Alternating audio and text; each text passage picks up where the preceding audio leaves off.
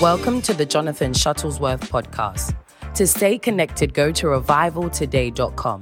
And now, here is Evangelist Jonathan. Welcome to Nashville, Tennessee. Jonathan Shuttlesworth, joined with my great friend, Pastor Bob Rob- Roberts Rogers. Sorry, I don't know where I got Roberts from because you were telling me it's about Roy Richard Ro- Rogers. I'm Roy Rogers. And uh, we're glad to be with you. This is the 80th National Religious Broadcasters Convention Uh, at the Grand, the Grand Ole Opryland Hotel, which is a massive, one of the biggest hotels in the country, huh? It is, and it's one of the nicest hotels. And this hosts the National Religious Broadcasters. And I tell you, if they're on radio, television, or in the media, they're probably here. Yeah, so we have a big convention center surrounding us. I have no friends here, but Pastor Bob has a bunch. So when he sees people that walk by, we're going to get him an interview. And we have KrisAnne Hall, constitutional attorney, dropping by at 11:15, and we're just going to have fun. And if you don't know Pastor Bob Rogers, shame on you. He's one of the greatest guys there is, full of awesome stories. His church is where Pastor Rodney came when he first came to America and they helped him get set up and, and stay in basis ministry out of Louisville. And then since then, he's helped a ton of preachers, including me. A lot of people in the ministry are opportunists. They, they're close to you when you're doing well, and then if you're not doing well, you don't see them anymore. Pastor Bob's the opposite. It's like if you're doing well, you don't see him, and then if you need help, he'll come and find you. Uh, I remember during, actually, let me just get this out of the way. February 2020 was the last time I was here at, the, at this National Religious Broadcasters thing in this hotel. And Pastor Rodney had just come back from Singapore. And he said, they're going to lock everything down. He's like, we just came back. They were taking our temperatures. They were putting limits on how many people you could have. He said, they're going to shut everything down in America. I said, Pastor Rodney, th- this isn't Asia. That will never fly here. I said, they can't even constitutionally do that. He said, I'm telling you, they're going to lock everything down. I said, no. He said, we were at dinner. It was me and Dallas, him and Pastor Adonica. He said, what are you going to do when they restrict travel? I said, let me tell you something. I'm going to live exactly how I was living my whole life, regardless of what they do. Well, it turns out I was wrong and he was right. And obviously, we kept traveling. And I remember you called me in the beginning of it to get, you know, you'd saw me in the news and stuff and wanted to know what I was doing. And then you called me in May and said, You want to come preach? May of 2020, when churches weren't open. And Pastor Bob was in Kentucky, which was a blue lockdown state. I said, I, th- I thought they're not allowing meetings there. Pastor Bob's words were, Buddy, I'm done. I'm having church. And we had one of the, my favorite meeting of all the times I preached there. And it was great. Uh, tell me why. Let me ask you a question. Do you help preachers because nobody helped you when you were starting out? Or do you help preachers because somebody helped you when you were starting out and it touched you and you wanted to do that? What gave you the idea to go look for the, like, be the statue of liberty of the ministry, looking for the tired, poor, huddled masses and help them out? Well, actually, the hardest thing in the ministry is to get started. Yes. And uh, there has to be doors of opportunity. And so over the years, you know, you've noticed a call of God on people's lives, and you are to facilitate that call. Uh, this past Sunday night, I took, uh, I had what is called a, a, tag team sermon, and I took uh, three people that had a call of God on their life, and I gave them uh, uh, letters and a word to preach. Well, one of them didn't show up. What? And so I, I went and got somebody else, and I said, I want you to. And then the guy showed up. So I was using the, the acrostic son, S O N. And so I had to change it to soon. For, but it gives them an opportunity. And once a, a, a person senses the presence of God, your life's never the same. And you get up and you begin to share, and God begins to use you, it's a great opportunity. And so, if you have a call of God on your life, uh, that call has to be, it has to be watered. It has to be, uh, you have to be around people that can give you the opportunity to go into the ministry. And this is why it's such an important thing to be a friend uh, with Jonathan Shuttlesworth. Uh, they don't raise up a lot of preachers out of the University of Kentucky, for instance. They raise up a lot of basketball players, but not preachers. Preachers come out of Bible schools. If a, a girl wants to be in the ministry, they need to find a husband who wants to be in the ministry. And those husbands are at places that teach you the Word of God. And so I want to encourage many of you that have any kind of call of God in your life and say you're not even sure if you God's called you, but you're available if He is. You need to take one year and go to a Bible school. Uh, Brother Jonathan Shuttlesworth asked one of the great Bible schools. You can go there, you can learn the Word of God, and then if you at that time don't feel like maybe it's a full time position for you, you can go to university, you can be a teacher, you can be a doctor, you could be anything you want. But that Word of God that you went will always be useful in your life. And uh, so that's why I appreciate the great work you're doing. Oh, that's that's very kind of you. Tell me, I know you're a preacher's kid like me. Who was the when you started off in evangelism? That's like the punt returner of the body of Christ. It's all you. Who was the first guy? I know this isn't show business, but gave you your first break or uh, believed in you. Well, I remember uh, my dad called me in, and he said, "Bob," he said. Um, you know, I, I, feel like I need to build this and do that. I'm going to have to cut back in my my uh, my expenses, and I'm going to have to lay some people off. And um, if I keep you as my son, and I lay these other guys off, it'll be called nepotism.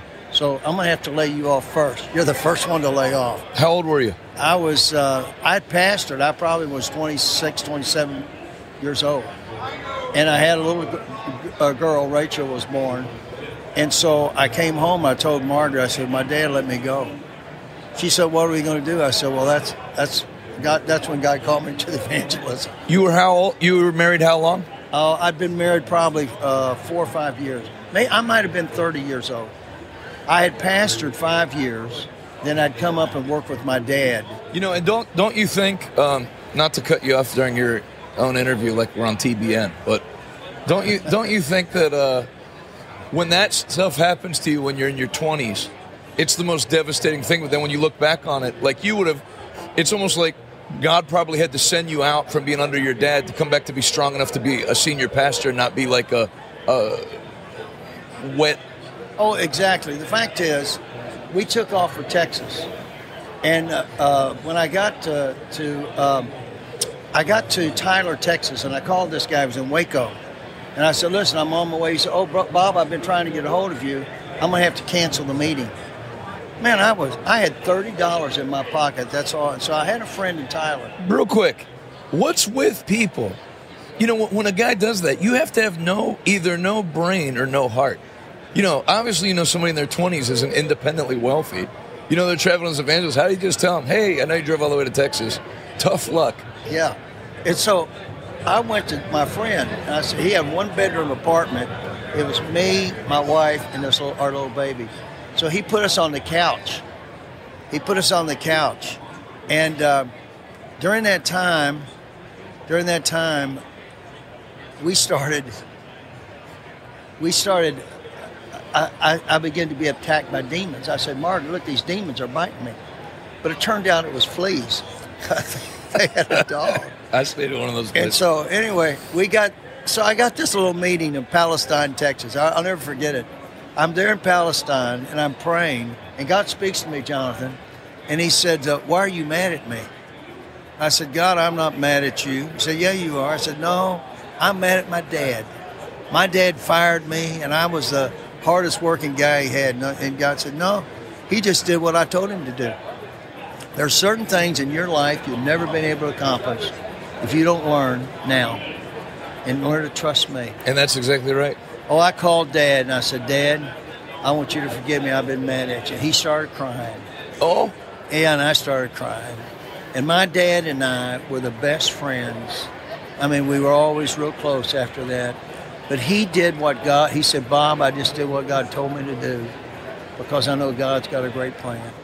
Anyway, uh, so that, you learn things out on your own that you don't learn when you're working with your dad or other That's people. right it puts a strength. You know, there's no corporate credit card, right? It, it, it, puts a different strength. It's it's very different not working for somebody and having to g- generate everything yourself. You know, we went to a place one time, and they put us in a, a Days Inn. Well, there's no restaurants in the Days Inn, and so uh, he said, "Look, you know, you just pay your own expenses, and uh, you know, at the end we'll settle up with." You. Well, we didn't have any money, Right? And so all I, I got my golf bag, and I had some change, and I had like three bucks, and I bought some food for Rachel. She was just a little girl, but we fasted, and so I said, well, maybe we'll sell some books and stuff. We didn't sell nothing. So this lady comes and she brings a jar of soup. It was a pint jar, not a quart jar, a pint mason jar of soup. She said, I, I just felt like, you know, my life. So we ate it. We ate it the second day. We ate it the third day. It never ran out. Wow. I'm telling you, it was the miracle of multiplication. I said, Margaret, look, we still got soup. We ate, we ate it again, we ate it three days, and then we got paid and we ran out of soup. Don't you think, looking back on it, that there's like a work of the devil when you start off in evangel ministry in general, but evangelism in particular, to like choke out your money to get you to quit, and you got to break through that? You know, Jonathan, there's, o- there's the same door is for you, for me, for every person who goes into the ministry. And that's the door of trusting God for finances. One of the major reasons that people who have a call of God, who are more talented than me or you, don't go into the ministry, they can't get past that door. I've got to trust God to provide for me. But if you can get past that door, if you can go through that door and you can see the provision of God, then you can trust God for millions and millions of dollars. You have to trust God now for tens of millions of dollars. I have to trust God for tens of millions of dollars. Did you ever think the day would come where if somebody gave you a million dollars, it was just like, well, that's nice. That, that'll keep me going for another month. Yeah, yeah. month." you know, you know. Uh, I used to want to be a millionaire. We were so poor. If I could be a millionaire, God said, "Quit that." Says, "I I want you to give a million, and and and I know you gave that one million dollar check. That's, what I'm praying to do." But I have given millions of dollars over. Don't feel bad. It bounced. It bounced. Yeah, I'm, there I you have go. a federal hearing. Let me ask you this: When did? Because I think anybody can. Re, maybe not. When did you feel it break on the evangelistic field, where you turned the corner financially, where you you and your wife were like, you know what? Like I know mine. Mine was 2011. I had a meeting in Dillsburg, Pennsylvania. It went three weeks. The biggest offering I'd ever had was nine grand. Forty-two thousand came in, and it like is like we finally broke it. Took me ten years, but that was the time. It never went back from there. When was when was it where you broke it? Where you weren't eating a, a mason jar of soup for three days and needing a miracle? Where like you you whooped the devil in that area? I was uh, preaching up in Ohio, and um, I went to preach for this place, and I was, uh, I remember, you know, my money was so bad, you know, you just prayed to get out of, of town to Yeah. another place. And I remember God spoke to me. I stopped at a, a revival meeting. Uh, another guy was preaching, and God, uh, this guy was taking an offering, and I had a twenty dollar bill and a fifty dollar bill. And this uh, this evangelist said, I, I want you to give your best. So what's your best? If you got a one dollar bill or a five dollar bill, what's your best? If you got a five and a ten, what's your best? Well, I had a twenty and a fifty, but man, I, that's all I had. And so I pulled out the twenty, and he said, "You know, there's a young man here that's got a twenty dollar bill and a fifty dollar bill. If you give your best, God will give you back in three days." Three days later, I picked up a hitchhiker. Before he got out, he said, "I'm supposed to give you something." He gave me fifty dollars. That meeting was The hitchhiker gave you money. The fifty dollars. He gave me fifty dollars. I mean, that's I've never I heard of that. I wasn't sure if he was an angel or not, but I went to this this little church, and it broke. And it, it did after at when I did that, it broke, and God began to bless me. It's interesting how many things money. It, it took me probably till about two years ago to realize. Like I always thought, money was connected to money, faith was connected to faith, but money. It's like it's like when you give God your heart in that area, it, it breaks a lot of things open. For example, I was telling um, my, the, the airplane pilot that we flew with, because when we went back to the plane in Phoenix, Arizona, I had a rifle with me, and I didn't have one with me when I came. So he said, "Where'd you get? Where'd you get that?" I said, "This kid came up in, in the line, 23 years old, in Arizona, and he said he had tears in his eyes. 23 year old with a mullet, looked like a, a hunter. He said, "The Lord spoke to me to give your wife my best hunting rifle. It's a 308 with a Swarovski scope." And so, then we were in Las Vegas three weeks later, last week, and he's in that meeting, four and a half hours north, with his mother with him this time. He goes, You got to listen to me. In the three weeks since I gave that, I've had two nicer rifles given to me, like in, like disbelief. And this time he had his mother with, with him. So you think not only did he get the harvest on that rifle, he's driving to church as a 23 year old, five hours away, bringing people with him now. It really does affect everything, huh? Well, it really does. And, and, you know, in the Bible, there's a story of David. He committed adultery, terrible sin. God forgave him. God said, You're a man after my own heart. But then Ananias and Sapphira stole the money, and God killed them. You think about that just a moment. The money, the money, it all belongs to God. But man has a mentality of poverty. The church, people that are listening to me right now have this poverty mentality. And honestly, it goes back to Thomas Aquinas in the 1500s. Now, that was before there was only one church, the Catholic Church. There wasn't a Protestant church.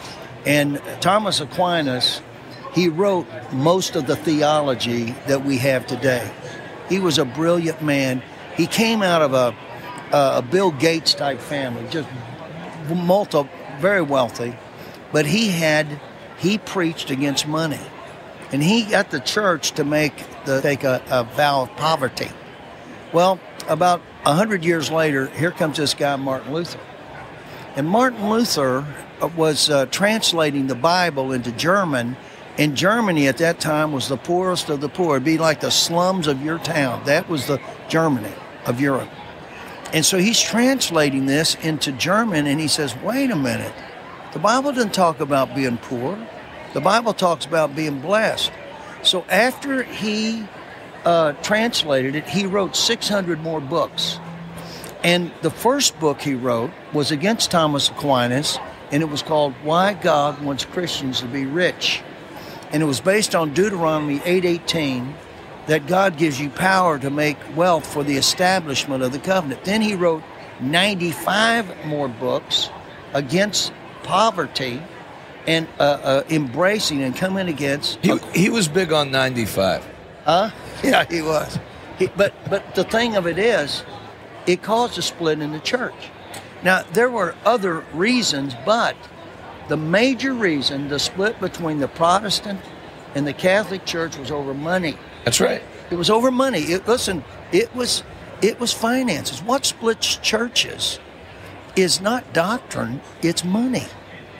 It's it's about money. So he began to preach God would prosper you, that God would set you free.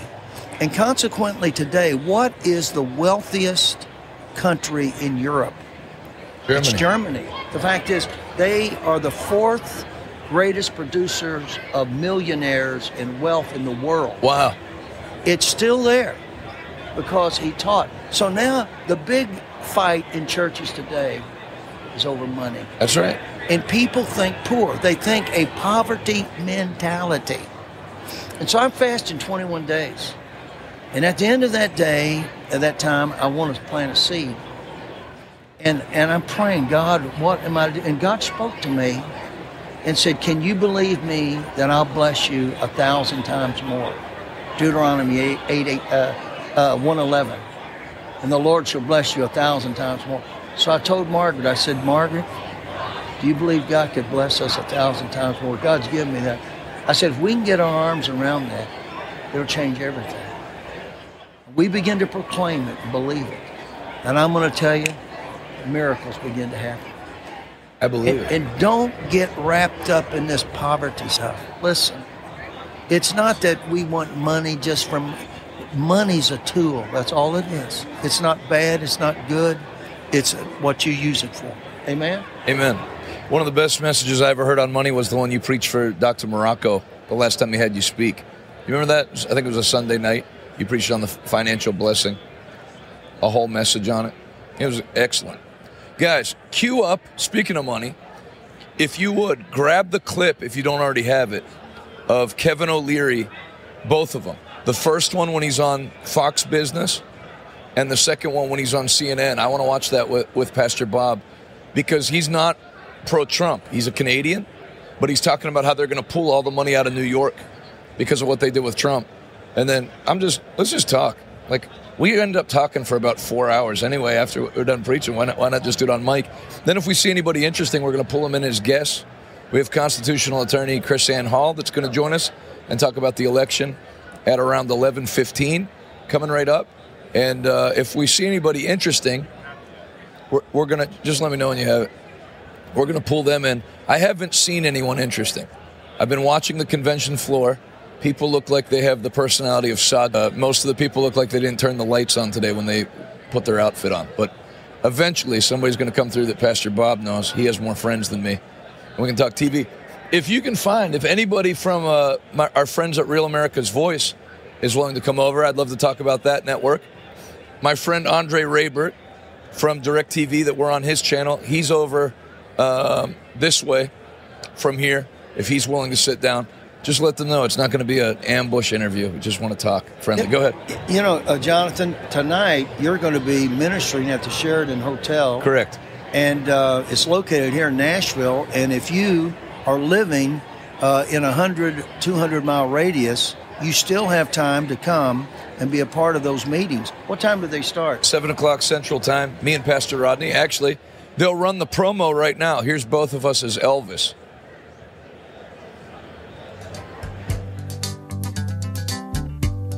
We're caught in a trap.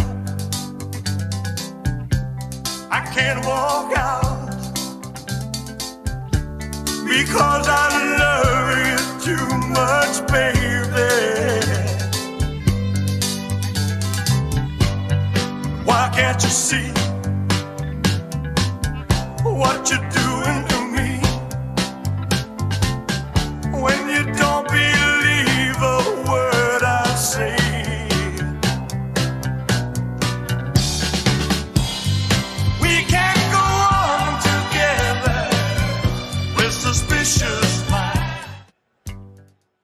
So there you go, and you're welcome. That's free to attend tonight at the Sheraton uh, downtown in Nashville, Tennessee.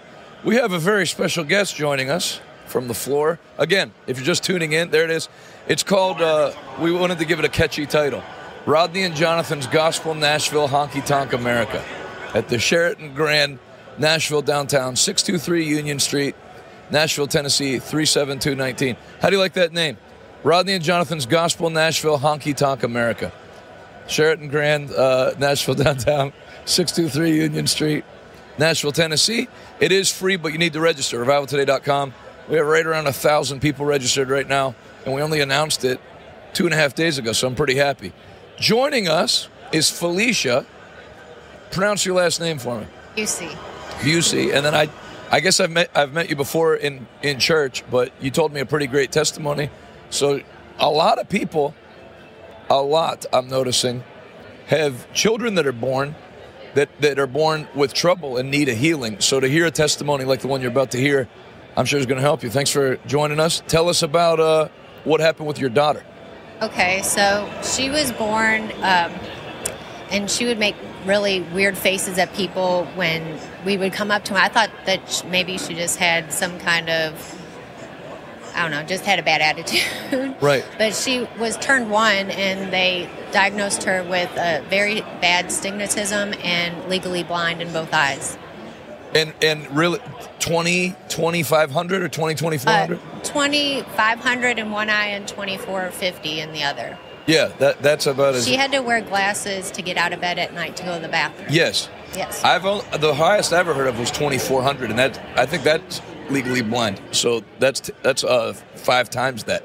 Go ahead. So, um, you know, we've always prayed for her eyes and that God would strengthen them and believe God by faith for those things. And then 2018, I believe it was 2018, it was the first time you came to Evangel and we were having the fast and we joined in um, with Pastor Bob and them during the fast, and we went. What year it. you said? 20 what? I think it's 2018. Yeah. You were still back at uh, Champion Center. I was still wearing 38 size suits. Continue. And so um, it was just a regular faith based message you had that night. And the next day we had a regular checkup um, at the eye doctor. Before this, she was having these headaches. And um, we couldn't figure out why, so that's why she had the eye doctor appointment. And um, so we went in for the eye doctor appointment, and the doctor said, Well, the reason why she's having headaches is she doesn't need these glasses anymore. And she could Wow. see, she saw 2025 and then 2020. 2025 and 2020. She could fly planes. You know, I wish you would have told me this sooner. I've had the lowest self esteem. I basically have quit praying for the sick because I never hear any testimonies. Thanks. That That is awesome. Yes. What a great mom to have your daughter in church. And You know, God has a call on her now. Her name's Emma, and she wants to go into the ministry. I think she follows me on Instagram or Yes, she something. does. Emma she Bu- fo- yes, Busey. she watches everything you guys have every night. She tunes in. She doesn't miss, and she's read your books. She's on her newest one right now. 35 questions Yes. for people that hate the prosperity gospel. yeah, that's my newest book. Yeah. What is it? 35 questions for people who hate the prosperity gospel Oh, that you can't answer. Uh, yeah, you raised a great daughter. Well, I'm glad she's head possibly to ORU. Yes. Uh, she said she's open to a revival today. Oh, she wants to field office. I told her I'd talk to you about her. Why? We'd, we'd love to have her. you know, you know, I, I really feel uh, uh, Felicia's got a real anointing to pray for people. Let's do it. I want you to pray for people who are, uh, and, and you were healed of MS as well. Yes. Really? Yes. Tell me how you got healed. 2011, I was diagnosed with MS. Um, very low knowledge of the Word of God to have faith to believe God for healing, and um, I just started getting in the Word of God and praying. I got into every service I could get- get my uh, self into and have let hands laid on me, but just declaring the Word of God and believing God's Word, God began to heal me over a course of a year and a half. And um, they told me I would never run again. I would never be able to do normal things of other people. I was very severely affected by it, and um, I was trouble walking around. But I hid it very well. I didn't, you know, you kind of don't want people to judge you or whatever. But um, God you healed me. I, I'm still running, still doing everything. yeah, you could- you I mean, you're doing it's great. been since 2011, and you know, look at me. I just, it's a testimony of God's goodness. That is awesome. Thank you for sharing your testimony. You want to pray for any mothers that are on? Yes. You know, anybody who is facing a battle of sickness and disease, that's not from God. God didn't put it on you. How do you know that?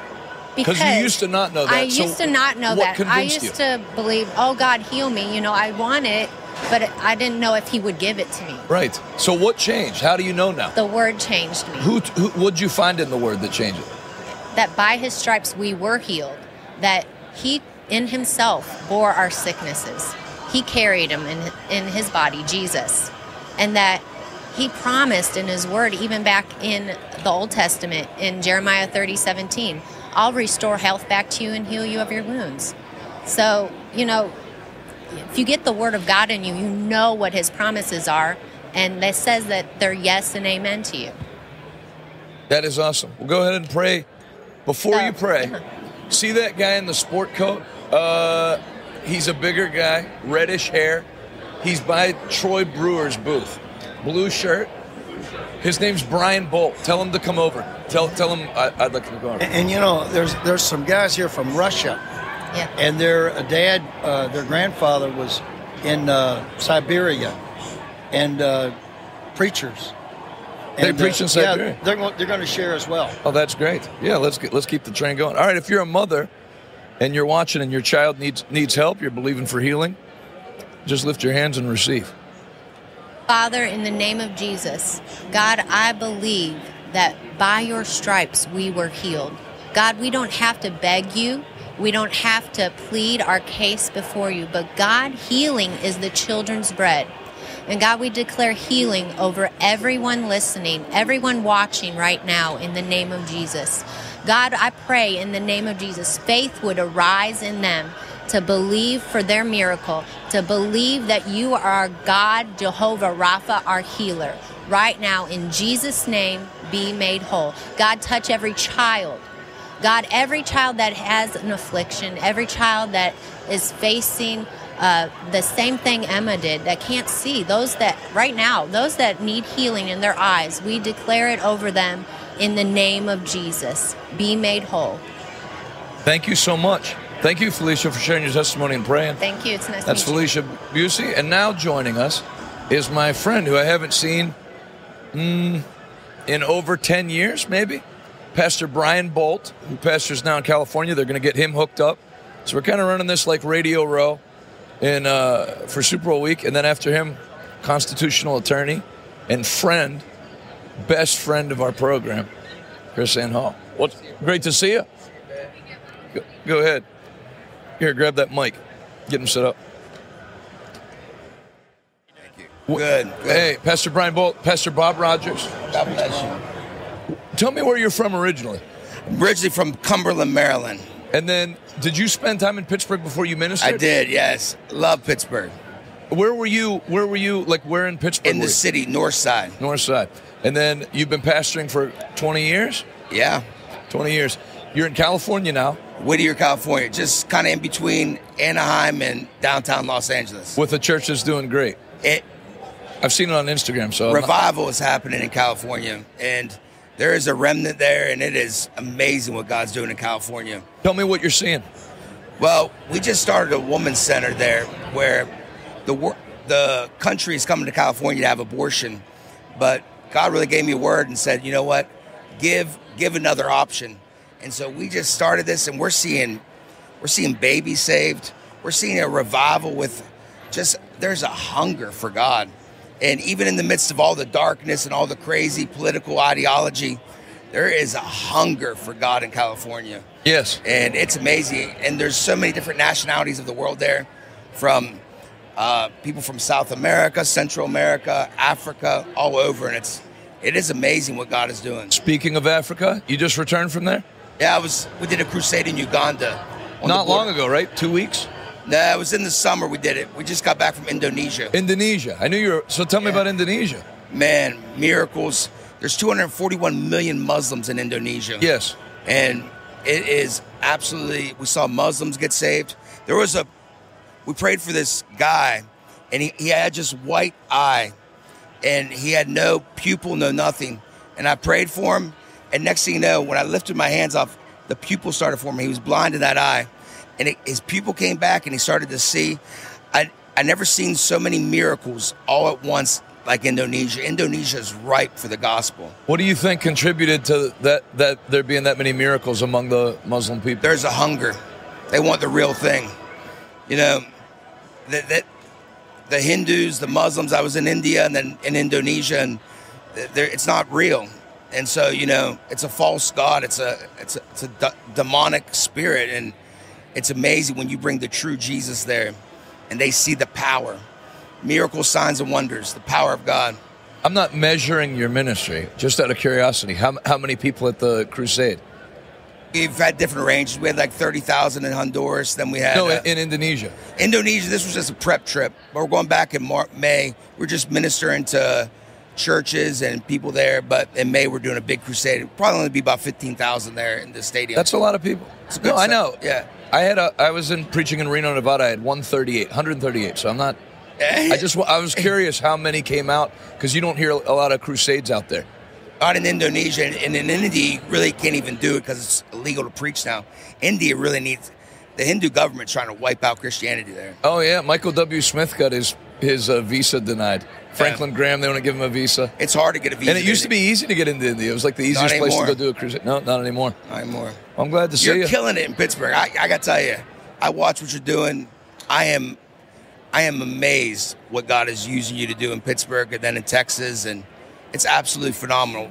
I'm a big fan. So Well, LA's no, nowhere near uh, Whittier, but I'm going to come back to LA for a week at that Sheraton by the airport. So sorry I missed you last time. Hopefully, nah, I'll but you got to come to my church. We'd love to have you. Appreciate that. We see a thousand. You, you pack it out. You'll love it. I appreciate that. They're, they're Our mutual friend Frank Media will be fine that we finally reconnected. Frank's gonna love this. Yeah, we'll have to send him a Frank picture. loves you. I, yeah, I love. He's an easy We guy call to him the love. Godfather of Pittsburgh. Yeah, he is that. He's a good guy. I love you. Love you. Tell me why you're here. Not that you need a reason, but you- are- what are you doing at at the NRB? We're connecting with a bunch of different things. So we have, we started a TV ministry last year, and so we're kind of just connecting with people we're already in relationship with, and then building some new relationships. If people want to watch you on TV, where can they find you? They can find us on Faith TV. They can find us on Pray.com. They can Faith fi- TV with Andre Raybert on uh, Direct TV. Yeah. I'm on there too. Yeah, and Pray. You got to get on Pray.com. Pray.com. Yeah. There, we had 84,000 downloads a couple Sundays ago on Pray.com. Wow. I'll look it up. I didn't know anything about it. They're the big sponsor of NRB this week. They oh, so they're doing great. Dude, I want to connect you to them because they are, they're killing it. If they'll come over, send them over. I want to do all my talking on air. I'm going to stay here till 2 p.m. So if anyone's there, I would love to. I'm interested. Done. All right. I'll make it happen. Love you, Pastor. Love you. Thank you so much. Thank you. God bless. Pastor Brian Bolt, everybody. And now, joining the program, one of the top attorneys on planet Earth that actually cares about people. There's two there's two good attorneys left. Harmeet Dhillon and the one you're about to meet right now.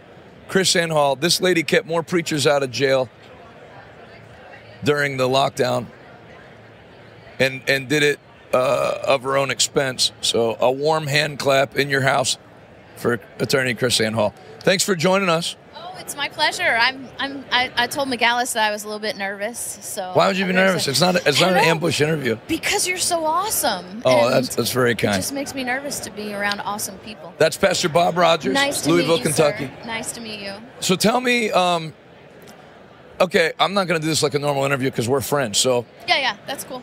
I'm interested in how it seems like there's this move, like we started to talk about by text message, Uh huh. of churches, of states decoupling from the federal government, like Utah, Woohoo! which is what what's good, Yes. which is how America was originally supposed exactly, to be. Exactly. So you know, you hear all this news, and conservatives seem to fall for it very easily. That they're they're getting ready to do this in Washington D.C. But really, if you're going to take America over, if if people will stand up, you have to take over four thousand plus counties at a time. Right. Explain that to people how we're not top down, we're bottom up. Yeah, so we, like you said, we are bottom up. The and one of the crazy things is when you study the history, and you look the look at the chronological forming of these United States. It's ludicrous to believe that the federal government is the higher power and the states are the lower power for several reasons. First, the states existed first the states existed. Uh, the states stopped being colonies on July 2nd, 1776. Little interesting fact our Independence Day is actually July 2nd, it's not July 4th. Right. Um, and then we formed a union in 1777 through the Articles of Confederation. And the Articles of Confederation really made it clear that the states were to remain sovereign countries. So we created what, and I know this is like a, a, a trigger word these days, but it's an actual word that means something. Imagine that. They don't want to take the meaning away. We are a confederation of states, not a consolidation of states. Right.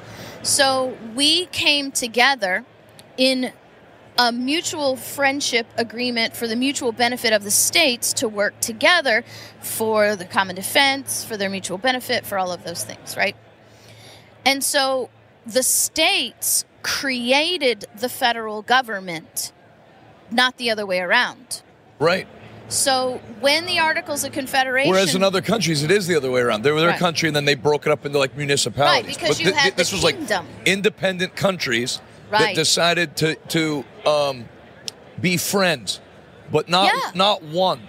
right. In a way. Right. No, that's exactly right.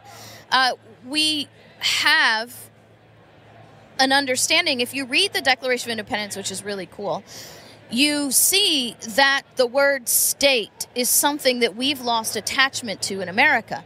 The Declaration of Independence says that these united colonies are, and by right ought to be, independent. What are these guys like? Jewish states. traffic guards? What's with the fluorescent? I've never seen somebody wearing a traffic crossing guard and a yarmulke. Anyway, continue. Oh no. Okay, so they actually have a booth where they have like this little Jewish three wheel buggy thing where they're Jewish safety people. I, I don't even know what their We'll have to is. get I him. Well, you know, there, we'd have to get them on. If, if I know you can't see, but if you two guys just walk by on the floor with fluorescent construction worker jackets on and yarmulkes, And they I- have I've never seen a Jewish them. construction union. Local union, Brooklyn 101. Yeah. Continue. So anyway, the, the Declaration of Independence says that our colonies are by right states and that they have all the power, and this is the key, of the state of Great Britain. So you see that word state means country. Yes. It literally means free and independent country. So our free and independent countries came together, created a union, which then, through that union, created a contract to create the federal government.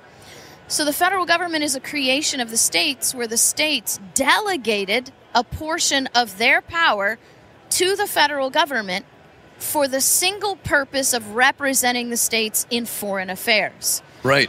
they are supposed to the federal government is supposed to be leaving the states alone in their individual capacity to govern themselves That's awesome. And they don't want people to know that. No. I don't think most of the governors knew it going into the lockdown. And then it was Yeah. almost like during the lockdown, governors found out they're actually very powerful. It's probably an upgrade from being senator or or uh, House of Rep, right? no ab- you're absolutely right uh, it's we started on this what i call this federal supremacist movement in 1830 actually so in 18 so it's not our fault. No, it's not our fault. In 1830, the leaders of the federal government didn't want the states to exercise control over the federal government anymore. They knew that if they came down with some kind of edict, that would have been the end of the union. There'd have been a big revolution. Everybody would have broke off. So what they did was they contracted with a Supreme Court justice by the name of Joseph Story to write an entire new textbook on how the Constitution is to be taught, how the states and the federal government work together. And they created this doctrine of what I call federal supremacy and judicial supremacy. The whole idea that the Supreme Court is the ultimate ruler of the universe and the federal government's the higher power and the states are the lower power. In that teaching is the most dangerous f- political doctrine that has happened to America. It's the rewriting without rewriting of Article 6, Clause 2 of the Constitution, what we usually call the Supremacy Clause. So they've been teaching all this time that the Supremacy Clause means that federal laws and federal government are supreme to state laws, state government, and state constitution whenever they conflict. That is an absolute lie, and you can know that it's a lie by just simply reading Article 6, Clause 2. But tied in with that misteaching, misinformation, was also a bullying doctrine teaching the American people you're too dumb to read the Constitution yourself. You have to be a lawyer, a judge, or a politician to understand the Constitution. Don't even try. So people hear this, the Supremacy Clause. It makes the federal government supreme. And then they don't even go read it and realize it does the exact opposite. Has it been, has it been challenged in court? Well, no, because we teach in the law schools the wrong meaning of the Supremacy Clause. So nobody, everybody just thinks you have to accept it. Yeah, because you But have if push comes to shove, so you think like the governor of Utah, and people are saying, I think if push comes to shove, we can use this to challenge the federal government and run our own state. Jonathan, I am begging any attorney general of any state to bring me on a team and make this argument before the Supreme Court. I will do it for absolute free. I will mortgage my house if I have to to make this argument before the Supreme Court of the United States because I am absolutely convinced I can make this argument, and if they do not see the truth of this argument, we will be on complete and undeniable notice that the Supreme Court is unrecoverable, and we need to find a new way to See, th- that's a respectable thing to mortgage your home for. Unlike Adonica, who mortgaged our home, that Patrick Mahomes would get over 250 passing yards in the Super Bowl, and now we're staying in a Holiday Inn Express. Um, but that makes you smarter staying in a Holiday Inn Express, doesn't it? Yeah, you, you know, you know, really, uh, we, Pastor Bob and I were talking about this on the way over. Even when push comes to shove, how how is the federal government, unless they're going to send the military in on a state, you know, if you're if the local sheriff and and state police, and then then you have the National Guard, if they're not going to side with the federal government in a state, even if there was a ruling, like like if a state, like what Abbott kind of called their bluff on. I know Abbott's not your favorite, as he's not mine, but when he made his move on the border and went against Biden, they Biden had to back down, huh? Because you Yeah. can't without unless you're going to turn your military on one of your states, which would be over for you politically. But I don't know if you know this. I actually sat down with Abbott when he was the Attorney General and spoke to him and about all of these issues, about how the states are the higher power, and the states have a responsibility to be a check and balance on their creation, the federal government. And he looked me in the face and said, "You don't know what you're talking about, KrisAnne. Uh, you're you're teaching, you- you're saying stuff that's absolutely not true. What the ever the federal government says, we have to comply because that's how the Constitution works. Don't you know about the supremacy clause? And I was like, all right, whatever. But what's really interesting, Jonathan, is that governments have been standing up to the federal government for decades. This is not something new, but the media and the politicians will not talk about it because it's actually the right way it's supposed to work. And they want it centralized because it's easier to take a country Yes, over. Like Europe, they just meet with Klaus Schwab, come back and say no one's allowed to grow beef anymore, Right. and no one can. But here, They actually have to conquer 50 separate countries to take over America. they and then can't do even in the Washington, country, D.C. it's like like you found out during the lockdowns. Even if the Pennsylvania governor and legislature say we're going to enforce the lockdown, but then you have a county where With the sheriff, sheriff, or like New Mexico in, in, in eastern New Mexico, no, we're not doing it. No one's going to enforce that Right. here. So you almost have to do it county by county. Well, and that's part of what we do. You know, I have my documentary that teaches about the sheriff, the authority of the tell, sheriff. tell the people that are watching. Oh, yeah. So I have, I don't know where I'm supposed to look. I have two documentaries that I get to call award winning documentaries now because we award we won awards at the Content Film Festival in Fort Worth in September. Way to go. And both of the documentaries can be found at noncompliantmovie.com. The first documentary is called Noncompliant because it's all about the authority of the states to do exactly what we're talking about to engage in a peaceful noncompliance, to refuse to comply with federal rules, executive orders, Supreme Court opinions, whatever, that are contrary to the Constitution. Well, from that, we expanded because I have been traveling the country for 14 years now teaching sheriffs. I've taught the sheriffs of all 50 states. You have now, huh? I have. I haven't taught You did that quickly because I. 14 years. Oh, it's in 14 years. Well, I, 10 years probably. Uh, 49 states I've taught in.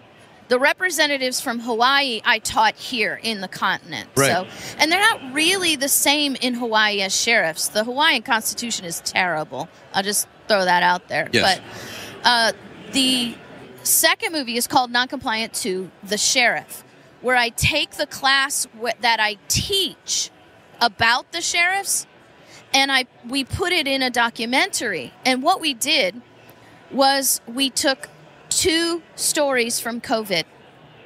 A pastor who kept his church open during COVID but was arrested by his sheriff. We don't know that guy.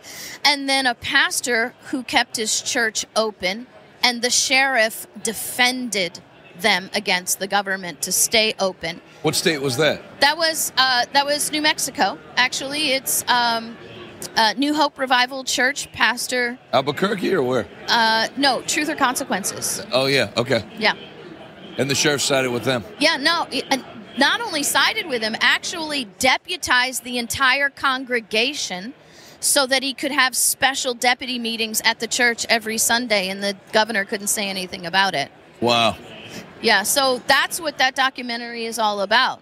That's awesome. Yeah, but it's these are the things that we're teaching. You know, we have a sheriff in that documentary uh, from Elkhart, Indiana, who probably five or six years ago kicked the USDA and the FDA out of his county because you- they were raiding his Amish farmers over raw milk and cheese. So the the lockdowns worked we're in retrospect, it was good because it woke people up, and Yeah. then people found out the rights they have and how the country's actually supposed to work. Right. It's it's it's part of the awakening. It really is. Tell me, this sounds like an abrasive question. Why are you here at the NRB? because the Lord told me to be here. I mean, it's just really crazy. I was in Michigan. I had three classes in Michigan. Uh, one at a church, one at a col- uh, two at a college. No, two at a church and one at a college. We left New Mexico. Uh, we went left Michigan on Sunday. Came here and I spoke at a film festival here in Dickson, uh, Tennessee. We were supposed to fly out yesterday, You and felt then to stay. and then fly back on Friday because I have two more classes here in Nashville on Saturday. I wanted to go back because I teach at the university, uh, River University in Tampa, on Wednesday and Friday. I have a law office, all of that, but I just really felt that I had to stay. Oh, that's great. And it's really amazing. This is the first time I've been here, but I have. It, it, it's crazy how God works because you know I, I I sort of argued with him like God I got all these responsibilities you certainly don't want me to stay here right uh, and everybody at work said no we got this I arranged to do my classes via Zoom and the minute I changed the plane tickets and got the new hotels and kept the car I immediately had four interviews with people who didn't even know I was supposed to be here. I Yeah, didn't even know I was supposed to be I here. didn't so. know. Tell me, pe- people obviously love you, KrisAnne. If they want to find you and your and your work or your podcast, tell people where they can get more of you. My uh, website is krisannehall.com, K R I S A N N E H A L L.com. That's the main hub. We have online constitution training for middle school, high school. We're starting a course for the little ones, all the way through anybody. We uh, what I get to do is break the Constitution down and show people how simple it is. So we have an education that's simple enough for a sixth grader, but deep enough that I taught a Supreme Court justice from the state of Texas. Told me he learned more from me about the Constitution in an hour than he did in his entire legal education. Oh, I believe that. KrisAnne Hall, everybody, I want to thank you for joining me on short Oh, notice. Thank you. No, it was my pleasure. Thanks for squeezing me in. Oh, no squeezing All you right. in. Love it. God bless you. Thanks for everything you do for the body of Christ. That lady kept a lot of people out of jail.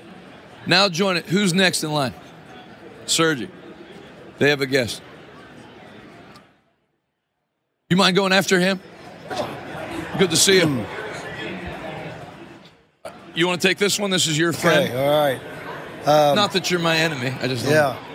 I'm here with Sergey. Sergey uh, is from Russia, Ukraine. He's from Ukraine.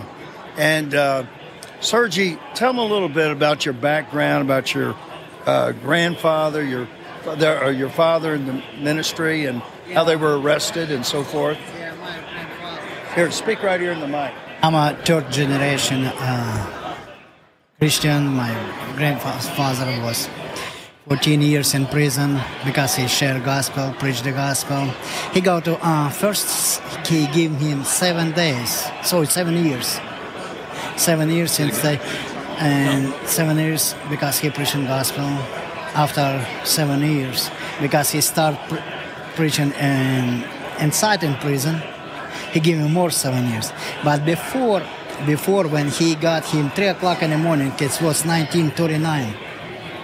He's coming his house, communist, coming KGB, coming house, and captain him, him, and my father. He was nine years old, ten years, and my grandmom.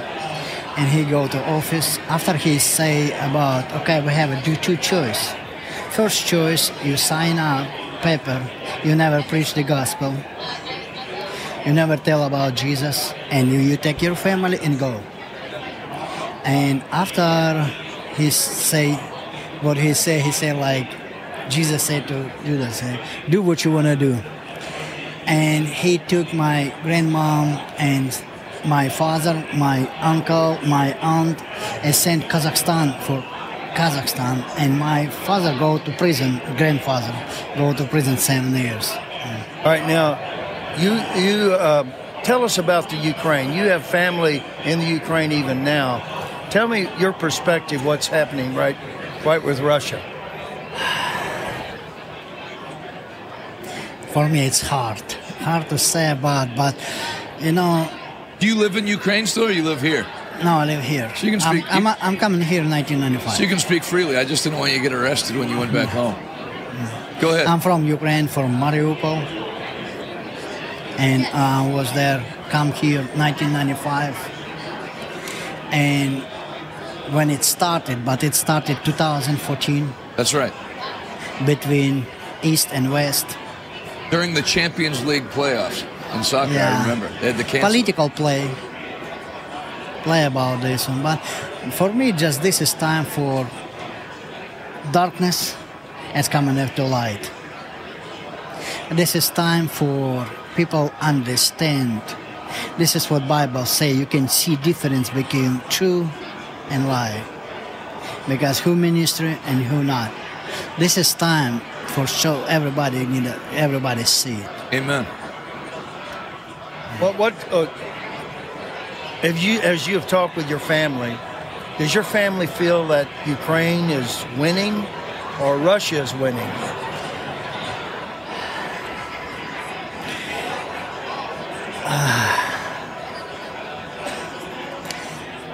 You know, I don't know. I don't know. I don't know how to answer. This is what about. No, uh,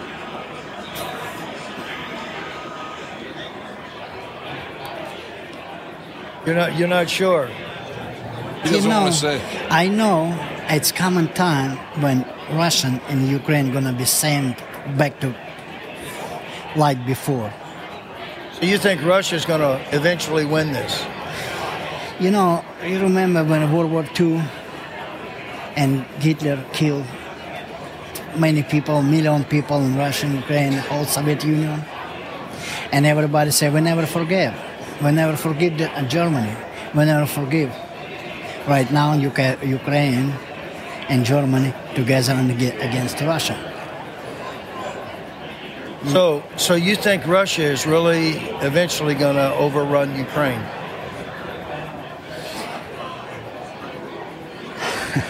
you know when I hear I hear Jonathan, there's a great revival that's breaking loose in the Ukraine, and this is a time that God is moving miraculously. And uh, I think we ought to pray for the Ukraine. Go ahead. Why don't you lead us in prayer, Sergey? Right? Pray for Ukraine. My, my language? you- Yeah, your, yeah. your language. Yeah. Господь, во имя Иисуса Христа, я благодарю Тебя за эту милость, которую Ты, возможность, которую Ты даешь сейчас, чтобы, Господь, молиться, призывать имя Святое. И я молюсь за Украину, я молюсь, Господь, чтобы пришел мир. Я прошу Тебя во имя Иисуса Христа, мой Бог, я прошу Тебя, я прошу дерзновения, просить Тебя о минимальных жертвах, которые могут происходить там. Во имя Иисуса Христа я благословляю, Господь, этот народ, Господь, на мир, Господь, чтобы пришло это, разрушь, разрушь во имя Иисуса Христа всякую войну, Господь. И пусть благодатью через эту благодать придет мир в сердца людей, прощение придет, которое, Господь, превыше всего, Господь. Потому что Ты простил этот мир, не вменяя преступления. И дай нам это сердце, которое может научить нас прощать, покрывать и любить как ты сказал, любите врагов. И поэтому мы благословляем Украину, благословляем Россию во имя Иисуса Христа. Аминь. Amen. Hey, was that was that Ukrainian or Russian? I speak Russian. That was Russian. Oh, thank you, Sergey. Thank, you for coming on. Thank you, Sergey. Good to see you. God bless you. Hey, Pastor Bob, real quick before we take our guest. You you know Putin has no interest in conquering Ukraine. You know that? Right? Really? After World War II, Ukraine was to be the buffer between Europe and Russia. Russia was not to move into Ukraine, and Europe wasn't to move it into Ukraine. That was the, the space between that was settled with Stalin and, and uh, the Allies. Then NATO started building bioweapons labs on the border. It'd be like China building bioweapons labs at Niagara Falls. And, and that's where Putin hit. Then Putin also wants access to the Black Sea, where um, uh, where, where where was the conflict before this? I can't think of the name of it. In that eastern region, Crim- Crimea. Crimea. That's it. So they paint it here like Putin is attacking them, then he's going to move into Europe. It's bullcrap. And Ukraine is a giant money laundering operation uh, We kick in money from the Treasury. Then it goes through back channels, which is being investigated right now, back to Biden, Pelosi. That's what's all coming out right now. There's no interest in the war. They have to give the appearance of a war. That's why they're letting the Azov battalion fight their battle. But all it is, is money laundering. Because after Afghanistan, there was nowhere for the politicians to wash their money to come back out, so they moved it to Ukraine. Did you ever see that clip where Joe Biden is in Ukraine and he says, back when he's vice president, and he said, I told them if they don't fire this prosecutor, I saw that. the prosecutor was looking into the money laundering operation. And so Biden flew over to tell him on behalf of Obama, if you don't cancel this, if you don't fire this prosecutor, it's over. There, Ukraine has zero chance of winning the war. They're, out of people. They're out of munitions. It's a, it's a, I won't call it a phony war because people are dying. They do enough of a war to, to show the American people that we need to keep emptying our treasury over there, but it's all being washed through back channels. How does a senator make $300,000 a year and retire with $400 million in net worth? So think of this. If you're Ukraine and I'm Russia, or if you're Ukraine and I'm America, I give you 100 billion in aid from the treasury. My son sits on your board of directors from your power plant company, or you have my daughter come and give a speech at your university and pay her a quarter million, and then that's what all the phone calls are about. Kick 20% back to the big guy, kick half back to the big guy. Why do you think Hunter Biden is on the board of directors of Burisma Power in Ukraine? The money goes over there, then it gets delegated to places where Pelosi and everybody else, and not just Democrats, Republicans people, and then it makes its way back to them, keep running money over, back to their pockets. Well, you know, back during the times of Reagan and Gorbachev, they said, Russia said, we'll pull out if this will be where NATO stops. And That's right. Baker says, I won't go one foot beyond Germany. Correct. Well, they did. They did. 1,400 miles. That's right. And and it'd be like like you said. Like China on Niagara Falls. I'm yet to get a reason from somebody. Why does Putin? Why is Putin not allowed to defend himself? You can't tell me if we'd have obviously with this dementia-soaked guy we have in office, it, it doesn't apply. But if you had a normal president, Democrat or Republican, if China or Russia were building bases in southern Toronto, you can't tell me there there wouldn't be a strike against those bases. So why is Putin, if that agreement was violated, why is he not allowed to defend Russia? I don't I don't understand why so many Americans. It's like you'd think it was 1985. Anything Russian's evil, Russian leaders evil. If if you look at things from Putin's perspective, I I would like someone to explain to me why anything he did's wrong. Tucker Carlson, I saw in his report, he went into a, uh grocery store. Did you see that article? I did. And he was able to buy what we buy for $250 in groceries for $105. I mean, the same identical food from American companies. That shows inflation in Russia. They're not starving to death. No, there's bet. I mean, Tucker showed the best of Russia. So it would be like taking somebody in America to Beverly Hills. Like, look how good these people live, because that's really what happened. Because there's really bad spots in Russia too. You know what Americans a lot of times don't understand is sometimes there's not a good guy and a bad guy. Sometimes there's two bad guys. Zelensky is an awful. Zelensky is way harder on the church than Putin. He shut down churches. He he took away preachers have to get licensed through the state. He's not a good guy. Never was. It's a ruse to get the American people to feel bad for Ukraine so we feel okay about emptying the federal treasury, which we did. $200 billion at a shot. 100 billion, 80 billion. Those are insane amounts of money to empty. For what? Why are we backing him? Putin's not looking to go into Europe, and if he is, let Europe fight him. You know, meanwhile, it's not like there's nobody to help here. You you won't give Trump 8 billion to build the wall and you send 250 to Ukraine? You they don't have clean drinking water in Flint, Michigan, and we're, we're, we can empty a 100 billion? So you can't tell me it's not money laundering. No politician cares about other people like that. So I wasn't going to bring that up with him there because uh, you know people are propagandized; they don't see it. But Putin's not wrong to do what he's doing, and he's not. If he wanted to wipe Ukraine off the face of the earth, he could do it. They've got nothing left. They're out of money. They're out of munitions. Their their soldiers are all quitting because they have no chance. You know, it, it's a shame to see. Switching gears, I want to welcome uh, somebody I've known for a long time who gave me my first opportunity on television, on uh, on some any type of national television. I'd only been on affiliates back in 2014. Please welcome Dr. Andre Roebert, who's here at the National Religious Broadcasters.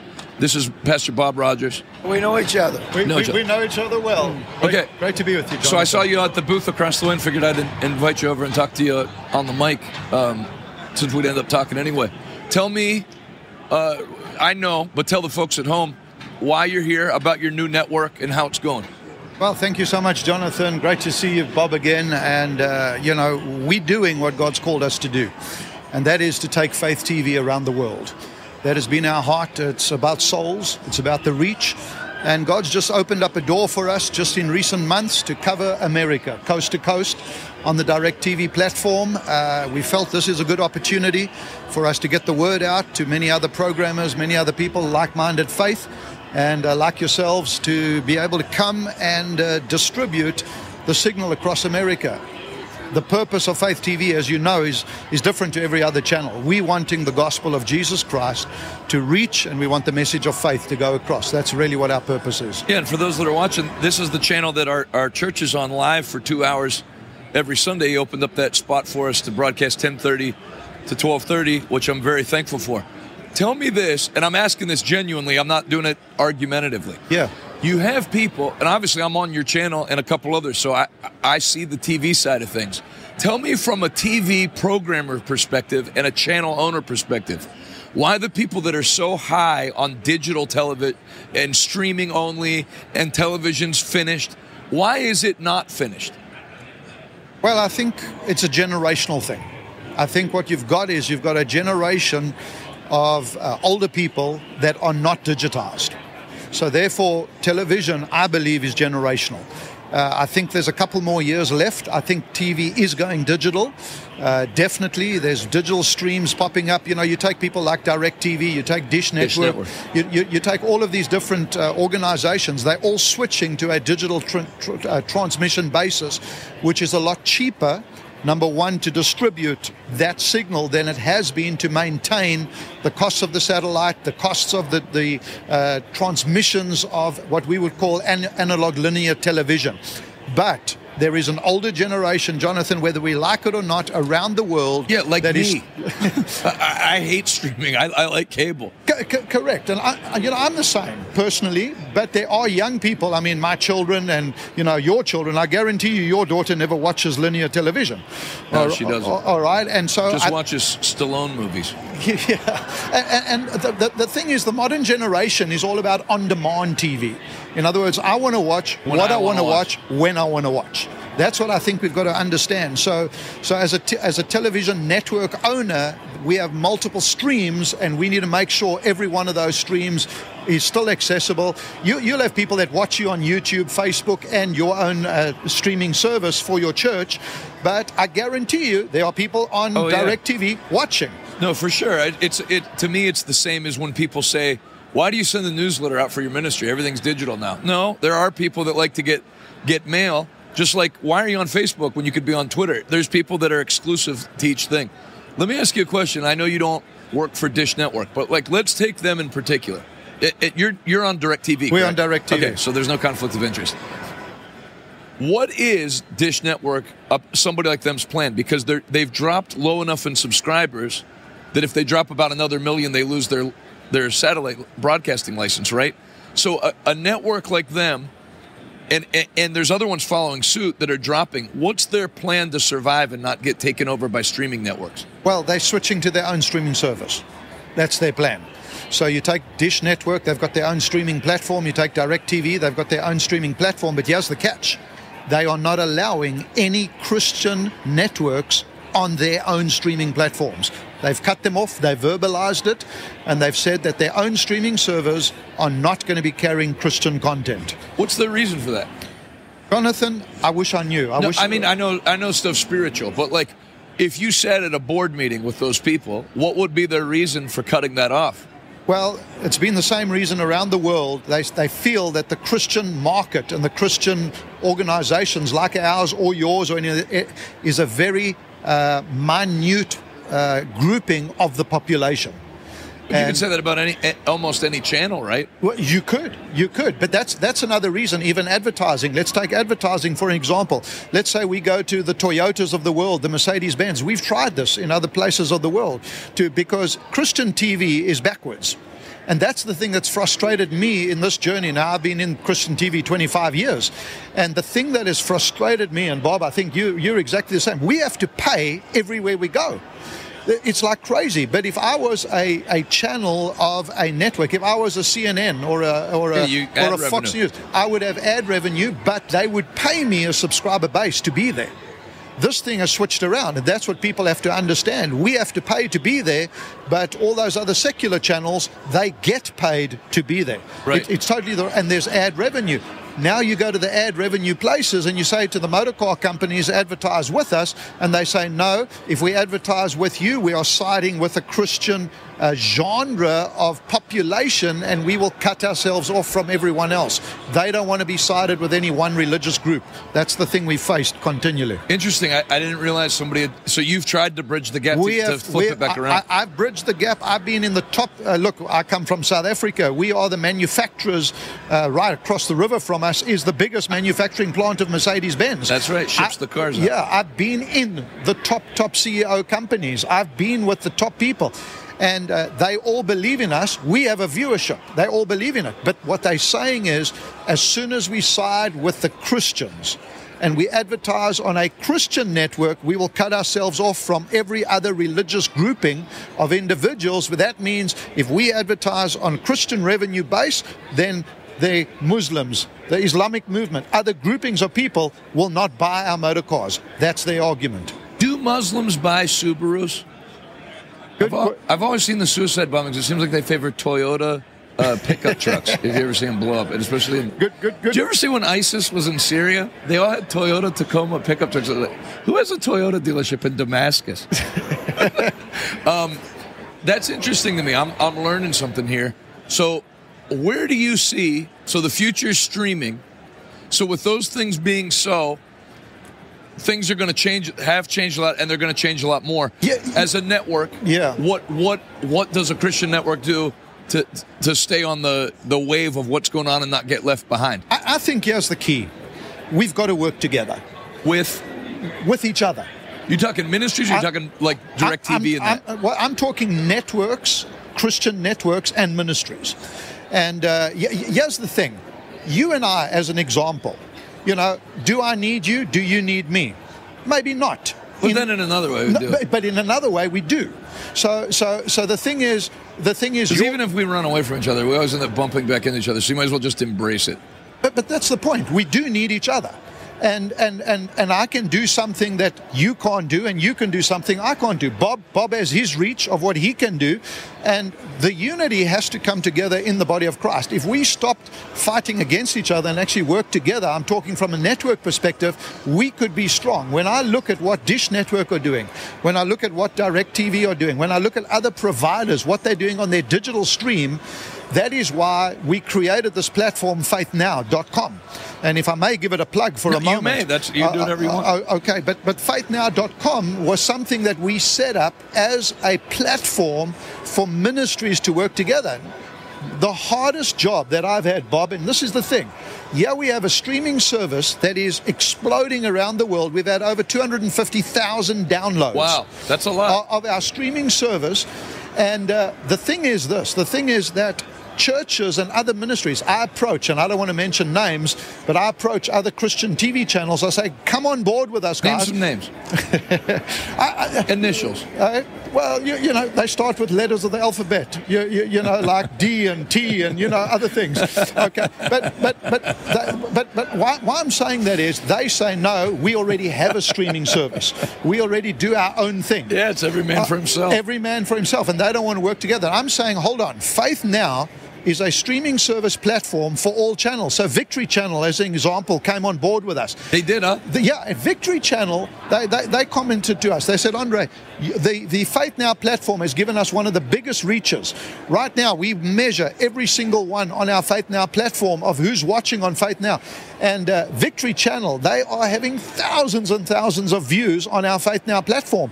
So, what does that mean? When you have one platform, multiple channels all together, you, you go to a food mall or you go to a place where you're going to go and eat. You walk to a place, all the restaurants are together. They're all next to each other. You choose do you want beef? You know, do you want to eat meat? Do you want to eat fish? Do you want to eat uh, fast food? Right. Uh, do you want to eat Subway? You, you know what I'm saying? They're all together. They don't compete with each other, they no, they, complete each other. Common marketplace. It's a common. The church has never got that right. no, they haven't. The, the church always criticizes each other. The church always st- opposes each other. I'm better than you. And I'm saying, guys, we got to stop that. We got to work together because, Bob, your your your channel. Just think about it. You could you could bring that channel in. Others could bring a channel in. Your your network could come in and be a part with us, Jonathan, and all of that. We put them all on faith now. Now we have the power of going to the marketplace and everyone benefits from everyone. So when I'm watching your channel, oh, no, I don't like what you're saying, I can jump to victory. Yeah, I hear that a lot. Yeah, yeah. when, when I'm watching Victory, okay, I, I don't quite like that program. I can jump across. Right. And we and, and that was Yeah, a you do like what Disney did with with ESPN and uh, whatever other channel they just got. Get as much. Basically, what you're having to do on streaming is reinvent cable. That's exactly what the Lord spoke to me about. We've pushed out ahead of the game. I think we might be a year or two ahead of the game, but we're in. Because no one else is trying no Everyone one else else is is trying to build their. They're trying to build their thing. Every other channel, every other network wants to do their thing. Faith Now, I believe, is going to become a strength network of a selection of channels, a grouping of channels. And uh, our appeal is to everyone get involved, be a part of it, strengthen the base of faith now. Uh, we, we, we, we, we've, we've had inroads with Sony movies. They want us to hit a certain target market before they'll release movies to us. So we've got to get the subscriber base up. Now, yes, What yes do they want? A million? uh, they, they said they'll talk to us at about 300,000. Oh, so you're almost there. Uh, we, we, we close, we close. But Can't yes, you do fake numbers like the people who do the budget for the U.S. government? here's the thing, Jonathan. Who's auditing the subscribers? Can't you just tell them you have, hey, good news, we hit 301,000 exactly? Yeah, that's the thing. But here's the problem: subscribers come and subscribers go. All right. Uh, yes, true. And and especially, you know, I come from Africa. Africa, uh, you, you know, it's a dollar ninety nine. Now, here's the other problem that I'm facing, and uh, people are, are are saying, well, why do you charge a subscriber base? Why why are you there? The bandwidth costs us. All right, to be able to do what we Well, do. I mean, why wouldn't you charge? well, What what streaming service is free? Even the ones that were free started charging. Yeah, but we, we one dollar ninety nine. We're not. Even, it's not even money, Jonathan. It's it's, and the reason we do that is, and I'm I'm open with our figures. I mean, I, we get audited. We open. It costs me a dollar a month to have you as a subscriber Right. for uncapped, unlimited content. Now, before I was a subscriber base, and this is what people need to understand. Before we were a subscriber base, all right, it was costing me five thousand dollars a day the amount of bandwidth we were sucking. All right, that's what I was doing. It was 5,000 US dollars a day in bandwidth. that's a lot. So I had to switch to a subscriber base. When I switched to a subscriber base, uh, at that point I had 350,000 subscribers. I lost about two, about 200. Uh, well, I lost about 310,000 subscribers like that. Couldn't pony up the dollar ninety nine. They couldn't get the dollar ninety nine. I'm saying, guys, the game of Christian TV has to change. Everyone says give it for free, give it for free. I would love to give it for free, but the amount of bandwidth that is sucked. I mean, you take pray, prayer.com, you take any one of these organizations, they're charging because of the back end bandwidth. Right. That's where the cost is. And that's what people need to understand. As much as you pay for the bandwidth on the front end, we pay for the bandwidth on the back end. Now, I've managed to secure uncapped bandwidth, open ended bandwidth on the back end for 99 cents. And it's a dollar a month donation to help us extend the gospel of Jesus Christ around the whole world. Yeah, it seems like a good deal. So if somebody wants um, to subscribe to your app, first tell them who, who you have signed on right, right now. Of course, you have your own your own uh, uh, platform that I'm on, and then you, you have your own program on every day. Right. But if somebody wants to subscribe, uh, where would they find it? faithnow.com. Faithnow.com. Faithnow.com. We're in the App Store. We, we, we're all over. Uh, you can get it on any device, anywhere around. And uh, the beautiful thing about Faith Now is we, we currently, and, and that's part of the reason why we're here at the NRB with you and with everyone else, we are trying to get every other Christian network to jump on board with us. Because we feel if we can get 25, 30 Christian TV channels onboarded with us, we would have one of the most powerful apps around the whole world to be able to push the gospel of Jesus Christ forward. And uh, and here's the thing: we're not asking any network to come on board and pay to be on board. It costs us, but we subscriber driven, so we're using the subscriber dollar every month to be able to cover that. All we're asking is for people to come on board. It costs it costs me just about thousand dollars a month to onboard a particular channel 24-7. We're out there. I'm not here for money. I'm here for the gospel of Jesus Christ. And, and that's the beautiful thing. We've got Faith TV, we've got Victory Channel. Currently, we've got the Supernatural Network with Sid Roth. We've got Him TV, Katie TV, uh, Curry Blake Pioneer Network. We've got Victory Television Network. We've got the Word Network with us currently. We've got the Now Network with us. Uh, we've got foreign language channels. So you've had a lot of success con- convincing channels to, to come onto the streaming service with you. We, we're not That's, we, that's a yeah, but that's a good. I mean, it's you know, if anybody knows anything about how ministry works, it, it's a feat that you got anybody to agree to, to, to partner with you, right? it's people with the right heart. Yeah. and and we need we need some of some of the other guys to jump on board. We've got foreign language channels, we've got podcasts, we've got movie uh, movie, we've got the lives. So so you have a conference at your church, you can go live.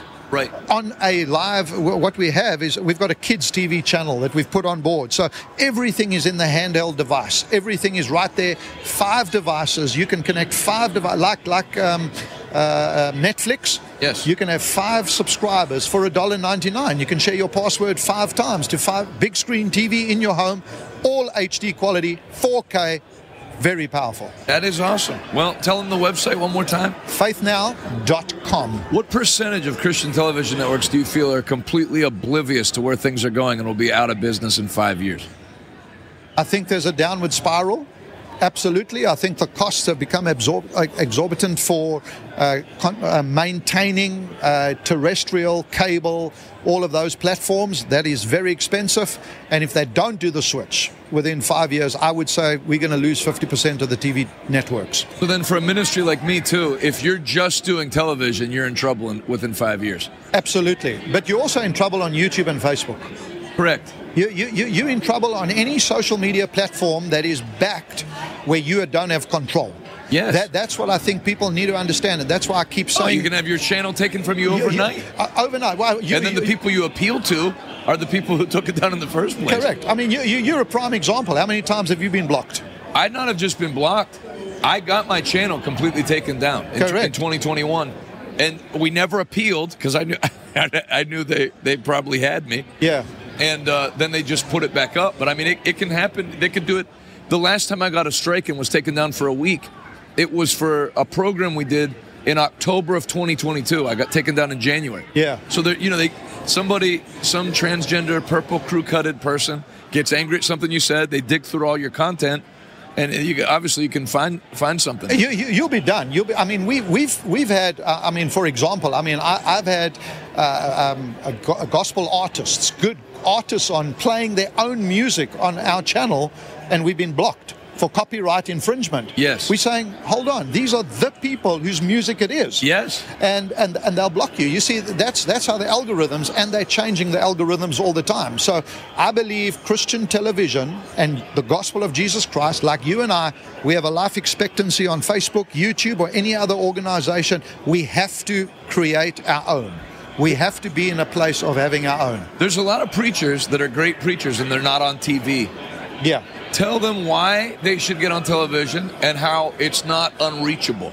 It's not unreachable, and that's what I want people to. It un- used to be It- in the it- it- '90s. it used to be. You needed a million dollar ministry, but tell them, tell them now the benefit and and what you can. I don't mean your costs and stuff, but what what they could do it for. our, our costs are not a secret. Okay, so, So I mean, go ahead and plug yeah, yeah, so so I, I I don't mind. I mean that that's not a we, we're covering the entire nation of America. Eight, look, it's only eight and a half million homes, and I'm not sure yet. I've got to wait six months for the percentage of that. But from the correspondence we've received already, I'm estimating anywhere between 10 and 15,000 to 20,000 households at any one time watching us, which to me is quite a breakthrough already. I would say. Okay. You said uh, how many households? Between 15 and 20. I'm, Oh, that, that's amazing. thousand. I'm, I'm waiting for the new statistics. I've got six months. I've got to be in the market before I can get those statistics. But yes, and, and I'm measuring that from correspondence, letters, phone calls, etc. Because there's percentages that you can work on in this industry. But here's the thing: it's got to be about the content. It's got to be about. We want to have good looking content. Okay, so we don't just want any mom and pop show. Right, where You- it looks like it was filmed by a deer stand Co- camera. correct. So, so yes, we, we we do look at that, and I think Bob, you'd know from the background as well. That's something important. Did you film your church's Sunday morning broadcast with a ring doorbell cam? 'Cause it- 'cause true, true. But yeah, yeah, yeah, here's the thing. You know, when when we went on, I, I took the cost of what it would cost to cover the nation, and I said, I'm not going the route of everyone else. I'm going the route to say, guys, you come on board. I'm playing open cards with you. This is my cost, and what we're needing to be able to cover the nation. So we we we've done an opening special, thousand dollars a month. Yeah. Per 30 minutes. That's it. $1,000 a month, that's $250 per show, eight and a half million potential homes, and I would say anywhere between 15 and 20,000 actually watching. That's less than $250 per 30 minutes to be on national TV covering around the whole nation of America. And here's the good news, Jonathan, from the 1st of March, we're popping this open into the UK. We're aligning our UK feed. We're taking everything from the US. We've made the decision. We're literally less than a month away from it. Uh, well, yeah, we're coming up a couple of days. I gave a couple of days. We're 1st of March. We will be popping this open and we're going to be taking the USA stream uh, and the, everything into the whole of the UK. 13 and a half million homes we're adding onto it for another $250 is what we're asking as a donation to the ministry. All right, So that's you'll, all we're you'll be asking. you'll be covering 21 and a half million homes. By the 1st of March, Wow. for $1,250 donation to the ministry every month. Now, here's the thing people say, yeah, but you're all about money. No, the money is going to take us to be able to reach what we've got to reach. Yes. We open cards. And you take that, you multiply that by every 30 minutes of broadcast, you can understand how much it's costing us to do what we do.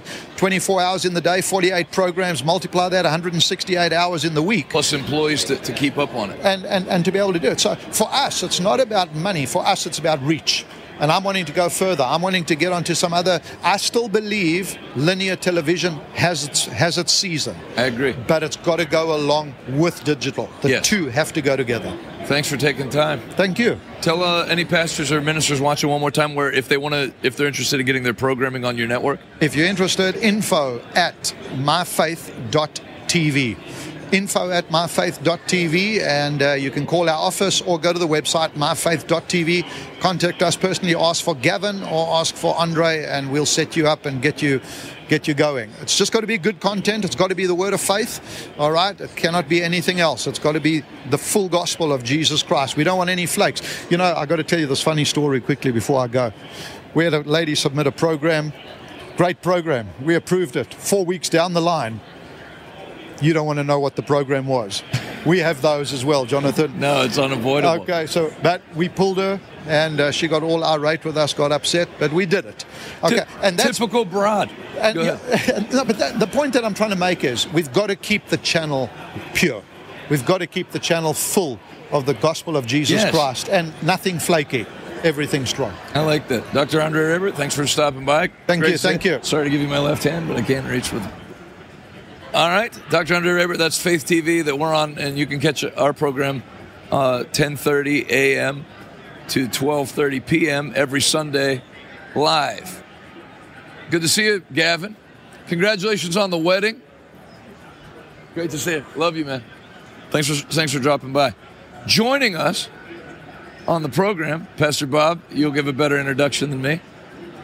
Amen. We're uh, excited uh, to have uh, Kerry Eldridge with us.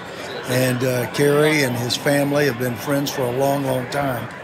And uh, uh, Kerry, dad, has his doctorate from Stanford University, has written a number of books, but is such sold out to the gospel that uh, I just I love this family. Kerry, welcome.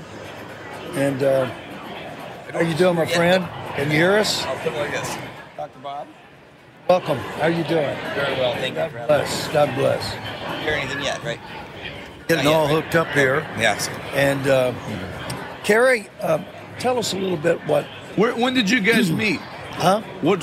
When did you guys meet? When did the relationship begin? 1990s, end of the 90s. Yeah, it's Korea. been it's been about 30 years ago, and um, we met in Korea, and uh, his dad is one of the great uh, Christian layman in the world, and actually, your father helped come up with the invention of the chip that's in every television. Tell them a little bit about that. Fun. It was a, uh, a semiconductor investment in a startups out of Korea, and so Samsung and the rise of Samsung allowed for uh, an, an incredible uh, opportunity for that. So we were working with our older dear friend uh, Dr. Kim, if you recall, but uh, who helped uh, us on the legwork to, to do that, and we were we were very excited about that. It's still to have that impact today.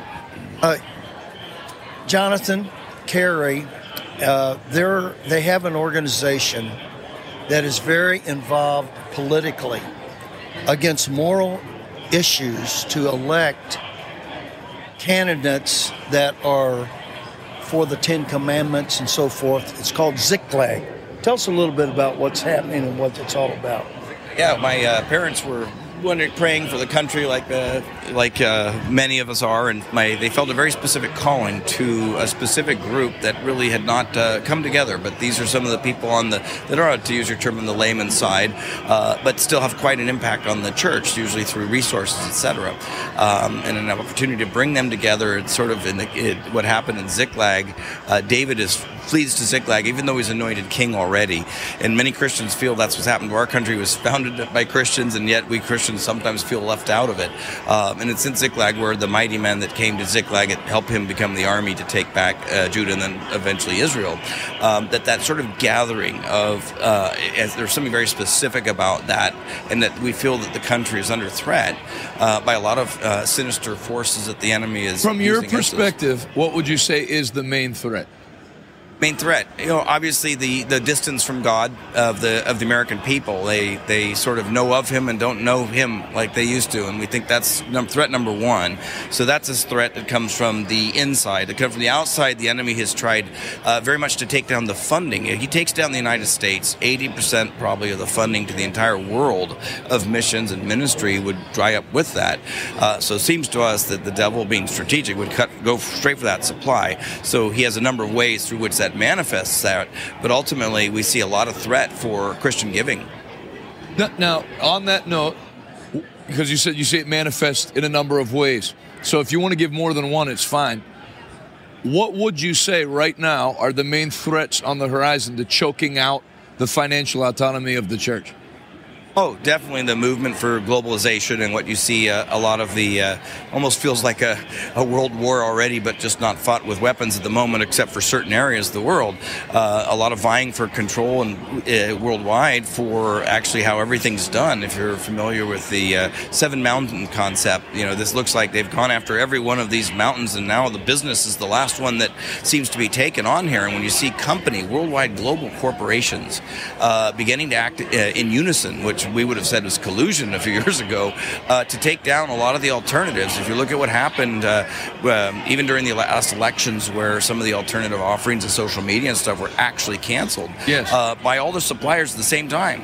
Again, to me, that is, uh, my opinion, that's uh, collusion that should not be allowed, but it stands to this day with no one uh, really having taken much stand uh, officially against that. So when you start to see that corporations are beginning to be this gate that is allowing, is beginning to try to block, cancel, shut people out, especially in the media, what the internet and the advent of the internet has allowed them, the uh, every person can participate in conversation. If they block out a certain message of a certain group, fraught with danger there because whatever the other four other threats we might see as we all start to talk and converse if we're being blocked out of the commu- out of the conver- the global conversation that now is enabled by internet, You're finished. real problem Yeah, and if those corporations not only block free speech, but then the ability of the church, you know, we won't do business with churches. It's like like countries you've been to overseas. They don't shut the church down, but no bank will deal with a church. There can't be any payment processing between churches.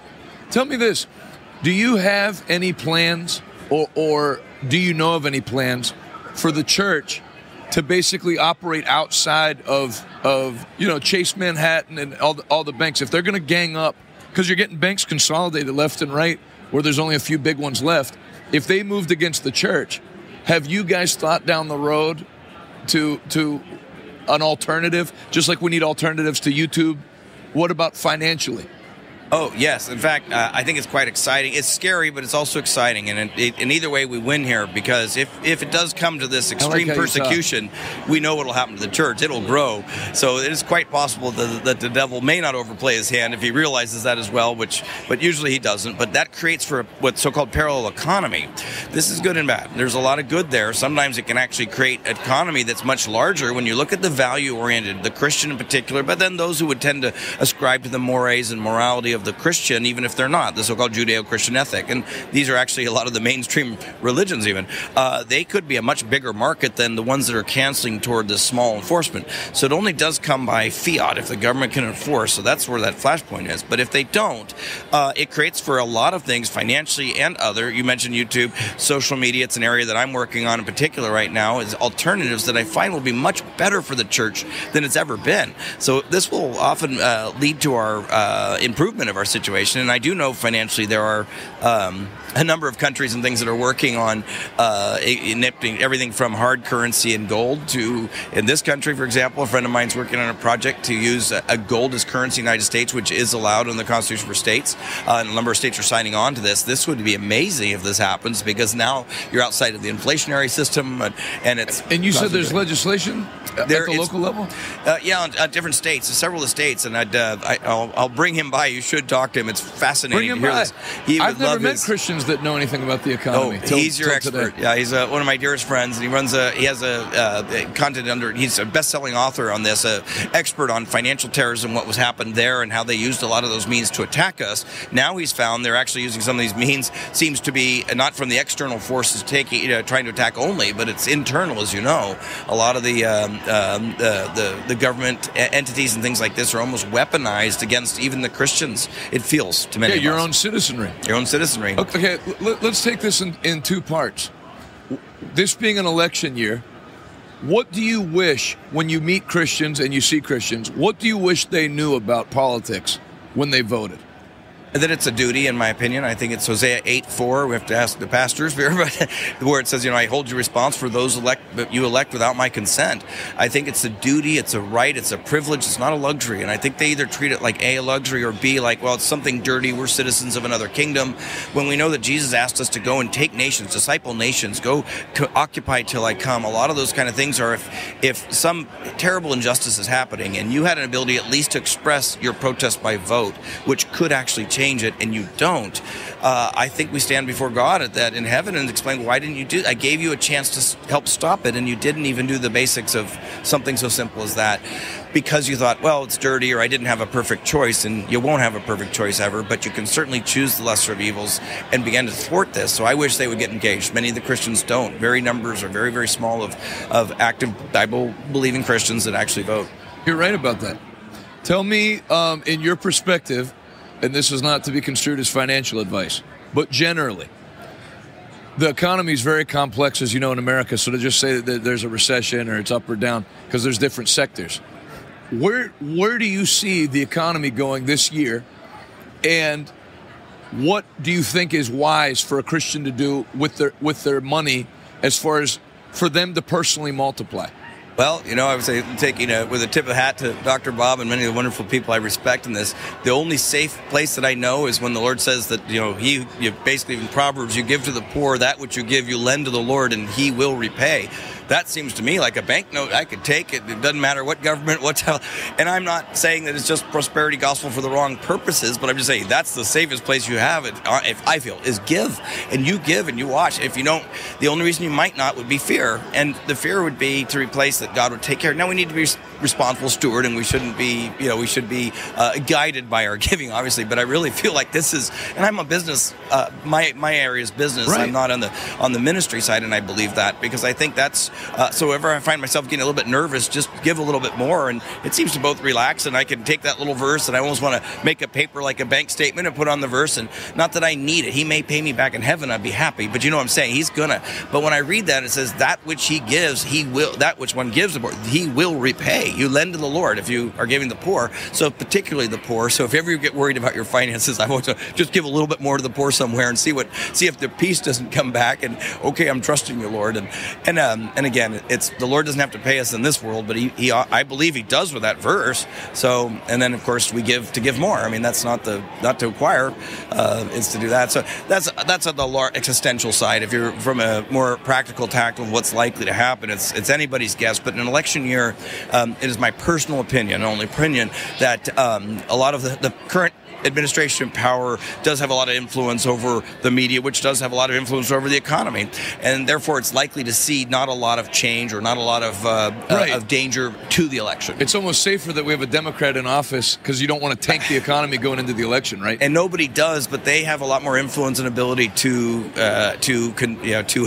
to influence what happens on the election. So it's in an election year like this, often it gets very nervous though. So do watch this as it gets real close. You'll you I feels to me I've seen that you do see uh, indicators seem to go down close to the election when it looks like there's uncertainty, and then comes right back up no matter what the certainty is.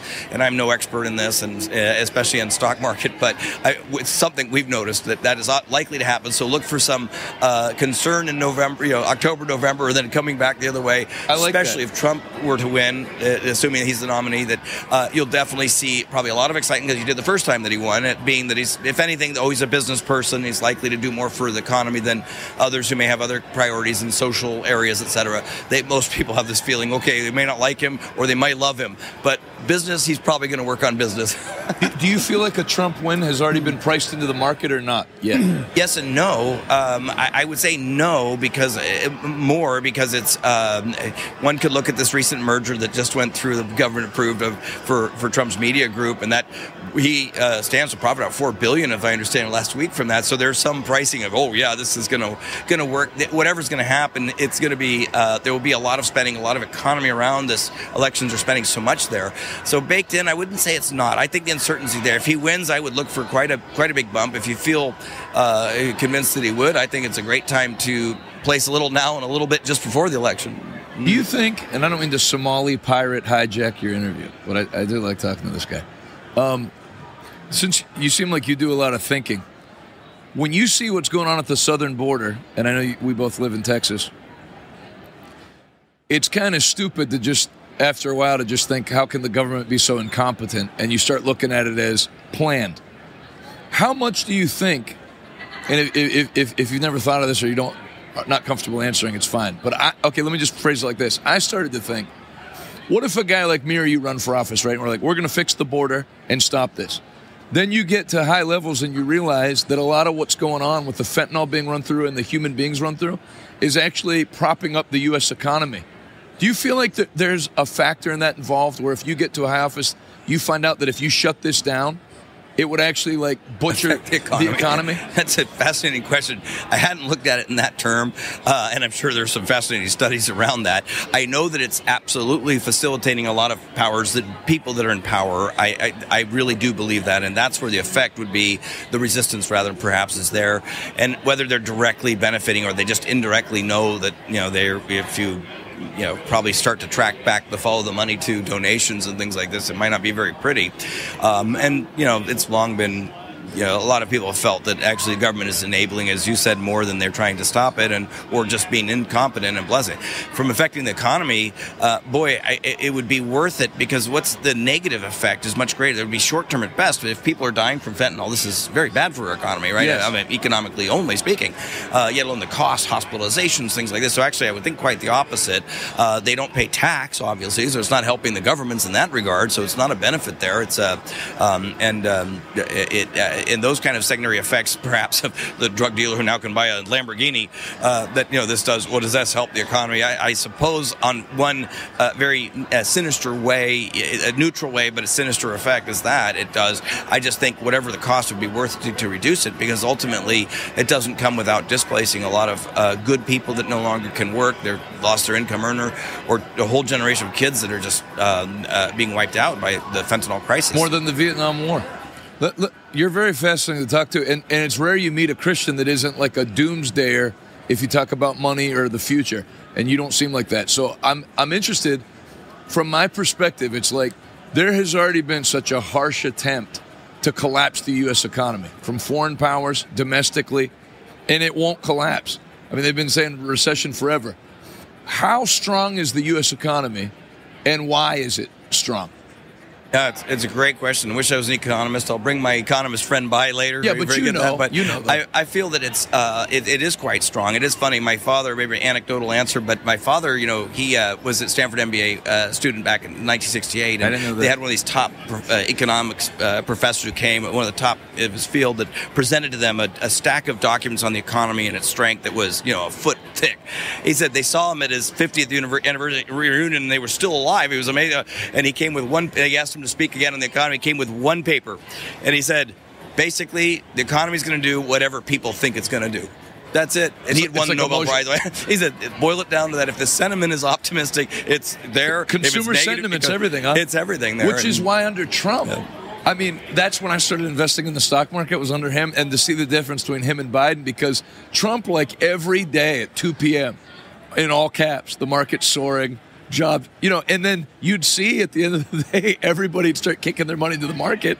And it seems like under the Biden administration, they do the exact opposite. They'll do things aren't looking good, like at one o'clock. So you'd be having like a rally. So Trump getting in, I mean, if it survived these last four years and they kept saying recession, at best it flatlined, it, it it's it's set to rip if we have a favorable outcome yeah, in fact, level. it's fascinating because if you look at what happened when Bush won, though, it's uh, I do believe, and I am optimistic. You said it right for me for a lot of reasons.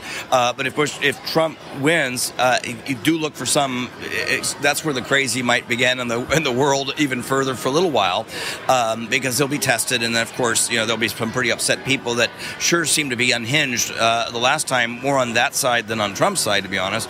Um, but it, everyone, even to put it as as neutrally as I could, and I'm I'm not neutral, but I would say if I did, it's okay okay, the left might feel like they care about issues that are, you know, uh, uh societal or society, but everyone, if you don't like Trump, believe, yeah, he cares for business. He's going to help the economy. He better than Biden. That would be the sentiment of I think most left and right. Not that the leftist uh, economic policies help. They'll say it comes at a cost. They'd rather spend that on other other areas, perhaps, or something like that. Now we, I instinctively believe, of course, that as you begin to raise taxes, you start smothering the economy. If something's to happen, it's that. Um, and Trump's the opposite there. Uh, and I, I think most would probably agree with that unless they felt, well, some aren't paying their fair share or something like this. Uh, they know that this starts to actually uh, suppress what's happening economically. So I do believe it's going to be positive long term. When I read Revelation, I just read a very prosperous end time. I don't see it as Mad Max Beyond Thunderdome and this kind of thing. I think the ultimate trajectory, whether it's left or right, it's going to continue to prosper. What's the ultimate test? It seems that the devil actually has left in his bag of tricks, and it's prosperity. And I'm all for prosperity, but God's, pros- godly prosperity. yeah. But he's going to do this to try to be a um, an alternative, right? The good seed that does fall, if they that doesn't make it, it's often because the prosperousness of the world can lead them astray. Since I stole your friend, over to you. No, no, I tell you what, this is fantastic. So, do you think uh, what's happened, say in New York, uh, with Trump and the decision? If uh, do you think that will stand? I mean, if it does, they could take everything you've got. They could take everything I've got. We, we are absolutely stand risk. or not? I, I, don't. I don't think so because I think God is still in control of all this, and it seems the harder they try, the worse it is for them. And I don't think they've realized what they've done has actually helped him get a lot of free market, a lot of free support, a lot of from Americans people that don't like when somebody's picked on. They don't, and who ultimately it, the people really decide. Eventually, that trickles back up. You get these governing authority. But we're not a king, kingdom in which a king has ultimate effect. They act like it sometimes, but they and they know it starts to rewind and reverse. So I, I ultimately do believe God has already planned this out, and He uh, my personal feeling is that this is a, a very similar to um, when uh, in the book of Judges there were no kings. That's America in my mind. There are no kings here, uh, and of course that was good and bad. God was their king, but they would often walk away. They'd cry out for a deliverer. God would send one, and the deliverers were often far from perfect. Samson was breaking all kinds of uh, immoral codes, and I think that's Trump. I really do believe people have prayed for it, and he's not what the, the Christians might have expected all the time. But I think he's one of these rough, tough barbarian warrior, and he's going to fight. And I think the same way is going to happen. That actually he's going to break through these uh, these sinews that they think they've tied him with that just come apart like nothing. So, not to mention, nothing ticks me off more than hearing about Trump's moral failures and how can any Christian vote for him. It's not between Christ and Trump.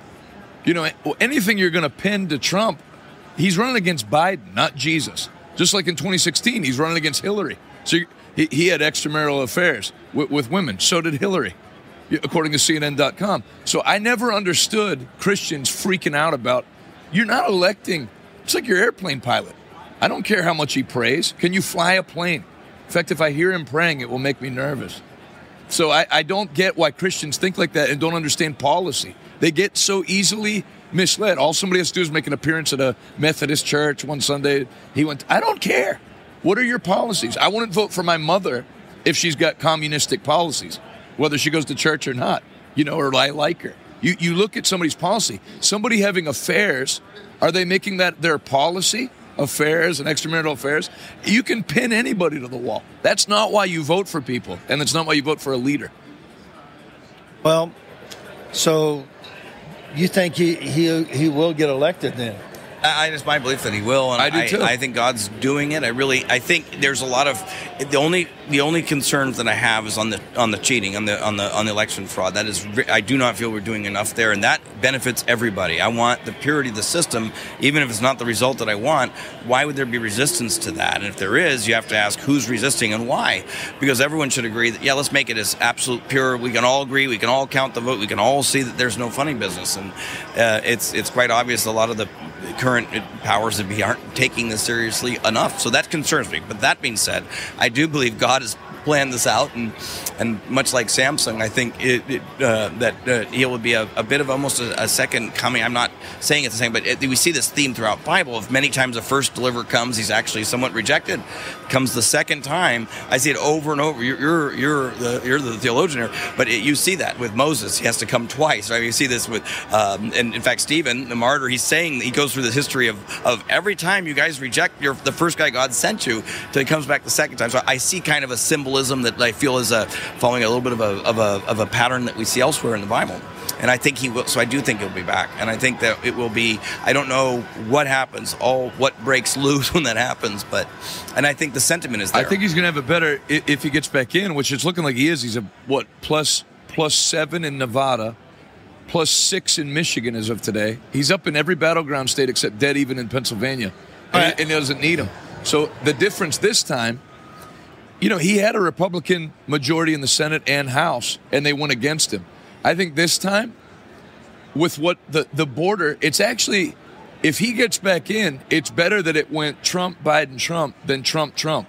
Because now you got to see how the opposite policies are horrific for the country. I mean, what 74% of black voters feel there need to be a wall at the border and that Biden's doing a terrible job on immigration. 54% of black voters, as of yesterday, Pew Research Group, feel Trump is better equipped than Biden to handle the border crisis. So that wouldn't have happened if he went in back to back. He'd have had, Repu- you know, the Republicans gave him just as much problem as the Democrats did. They wouldn't give him anything. And this time, they, will have to do it. I, it. It's exciting to me. Of course, one of the variables is he going to be running against Biden, or is he Biden to be replaced? And I, I'll tell you what I saw yesterday, researching the news, is it's looking like it would be Biden. Number one, today they did a poll. Newsom polls worse against him. Michelle Obama polls way worse. So they, they don't have anybody. Secondly, there's six states already that it's too late for them to get on the ballot uh, as a Democrat. You had to filed by now if you were going to run as the Democrat. So they can't just at the DNC have him step down. Plus, if you're running a massive money laundering operation, allegedly, it's almost like the mafia. You can't, you and your cabinet, it's not like it's just Biden to step down. Everybody that's in power under him is in trouble if they're not controlling the Department of Justice. So, like a mafia boss stays until they're 94 for that same reason, and you, you don't just get out of the drug racket. I don't see him step. A political analyst I saw said if you're at the top of the chain as the president, it's almost impossible to remove you if you don't want to step down because you're controlling the whole apparatus. And he can't rebound. What's he going to do to correct course by October? Build a wall, implement all of Trump's policies. He's he's finished. All right, I've got a question. And this is, I don't want to open up a whole can of worms, but I've got a guy in my church that went to Washington, D.C. on January the 6th. He just went up there to be a part of all that, to pray. And then the crowd started going over to the, uh, you know, over Capitol. to the Capitol. And he uh, was at church yesterday. He talked to me. He got 18 months. He's now sentenced to 18 months in prison. He said, I, I just was walking, the people were directing us. Um, were you in Washington, D.C. during that time? I was not, but it's a shame because I know people in the same, and it seems uh, absolutely lopsided and outrageous. Where that uh, we saw the Black Lives Matter and other protests and riots where they also felt strong sentiment, but there was no. Uh, we don't see a lot of what feels like justice for some of the destruction done there. And here, where many people like that just walked in. I've heard the story from many that they were invited in. The police walked with them. They weren't. There were no. Um, uh, they, it was not like it's you know it's been uh, sort of portrayed. This guy is as innocent as anybody I know. I mean, he there was no intentions. He just went up there to, to you know. In effect, isn't it not the people's house, right? I mean, we, we uh, there shouldn't be lawlessness, but the people's that we own this. The, the when I, when I saw the news breaking on TV, I didn't understand all of the what was happening, but I just said, "Wow!" In a way, it's good to see that people care about this. Is our house. This is our government. And of course, they didn't burn anything. They didn't. So you know, they, they, there there was uh, obviously a lot of people there that were not part of. Uh, they weren't there for the cause either, right? They were rebel rousers and this kind of thing brought in from who knows where. And of course, it's very easy to set them up as the people and make it paint the entire group with that one individual that way that was probably sent in. And we've seen this uh, over and over again. It's a but it, it almost seems like it was a setup. to me it does. In my And, uh, perception. would- if, if Trump got in, do you think he would pardon a lot of that? Well, and I would think that the left would also pardon a lot if they were smart about it. And I think if the reverse happened, you'd see Trump actually pardoning. Okay, look, you guys are very upset the election. We're going to see. Let's just move on. Abraham Lincoln wanted to forgive the South. Uh, let's move on. He gets shot for it. I really think the bigger play would have been for that. But the very fact that if your friend doing nothing gets 18, is this such a symbol, a message of some fear much bigger than what the crime, if it was one, was. So what's that about? Why would it be? You know, it is. Uh, they're trying to signal with this, and that's uh, and that uh, leads you to think there's a motivation behind it, not just a justice train to be carried out. Okay, this was the crime, to, and, and so that, that, tells me they're scared actually, and why uh, they must be still so scared of Trump and the people and, his, and and the people supporting him. Well, our prayers are with them, and and uh, Kerry, I really appreciate you coming. This has been great. Honor to be here, and I thank you, and thank you for the work you do around the world and in America as well. God bless you. Good, good to have you with us. Amen. Jonathan. An honor. All right, joining us from the National Faith Advisory Board as I figure out how to get this earpiece back on. Uh, this is the group with uh, that Paula White heads up for the evangelical support for, for President Trump. Welcome. A man that I'm going to be going to the U.S. Mexico border with next week. So tell me, um, tell everybody your name and, and, and, and who you're here with and what your organization does. Well, uh, hey, thanks for having me on, uh, Pastor Jonathan. Here with the National Faith Advisory Board, we're uh, America's largest faith coalition. Uh, was born uh, after the uh, the white. Well, hey, buddy, how you doing? Uh, actually, was born after the White House White House Office of Faith with the President Trump and Pastor Paula uh, White-Cain, who uh, ran the White House Office of Faith, said we need to continue what was started in the White House and continue that to uh, to keep going. So that's what we're doing. Uh, okay, so next week we're doing what? So next week you're going to be going with me to the border. It's uh, it's a part of our Operation Border Blessing, and and really what I call it is uh, uh, border. It's a graduate level course, crash course, 24 hour uh, crash course on uh, border security. So you'll hear from the best. Uh, the head of Border Patrol will be there with us in El Paso. Uh, So we're going to El Paso. going to El Paso. Yep, and you know, you'll uh, you'll see them in action. Uh, you'll get, quite frankly, what uh, the public doesn't get, and that is to go into the processing center. Uh, congressmen and senators get get that. We call it the congressional line tour. Uh, you'll get a briefing from Border Patrol. Uh, spend time with the people of Border Patrol. Be able to see the whole process from when they're apprehended at the border and gone through the processing center and then released. And so we'll actually go on Monday night to a church that they're being released to, a church that we established in 2019 in that first wave Yeah. uh, under President Trump. We knew that we needed to do something. They were just being dropped off at the street by Border Patrol and ICE. And so we created uh, this, uh, this network of churches uh, where they could actually be dropped off to a church. They get a meal, they get a shower. Uh, but the most important thing, they get is every night they get the gospel of Jesus Christ. They're there 24 hours. Next morning, the church uh, takes them to uh, the bus station or the airport, and then another batch will come in and they'll present the gospel again. About a 95% salvation rate with these that are coming in. Really? I, yeah, I, I call it the inverted Great Commission. You know, Yeah, send- instead, send instead, you instead the of go, world. y- they're all coming here. And so we started that in 2019. We've brought about 500 pastors like yourself uh, to the border. And, uh, you know, uh, knowledge is power. You know, Hosea How, how many people are getting uh, saved going through there a, a week, a month? Oh, I, I mean, it's unquantifiable at this point because it's it's a it's a loose network. What's happened is, I'll put it this way: before 2019, the evangelical presence was almost non-existent on the border. All the work from evangelical was was on the Mexico side of the border, right? But not on this side of the border. So when 2019 hit with that wave, that what I call the Soros back uh, wave of, of illegals coming in. So you feel like it's not organic that people are coming from Yemen to Juarez, Mexico? well, if you do believe that, I've got some uh, some some prime real estate in the swamps of uh, Florida to sell so you. So that's who's funding it, though. Well, uh, amongst others, you know, you'd you'd be surprised. You know, they don't get from point A to point B. No. You know, you're you've got moms that are eight months pregnant. They're not they're not walking three thousand miles. No, and no one's walking across an ocean. It, it doesn't work that way. So who, besides Soros, who allegedly may be also behind it?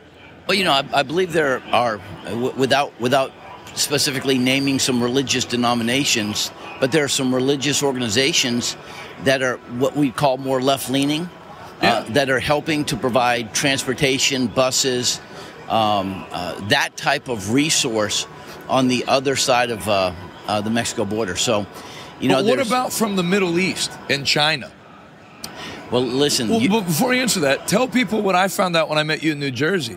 That it's not, you know, there are a lot of people that still think it's like families in search of a better life, which some are.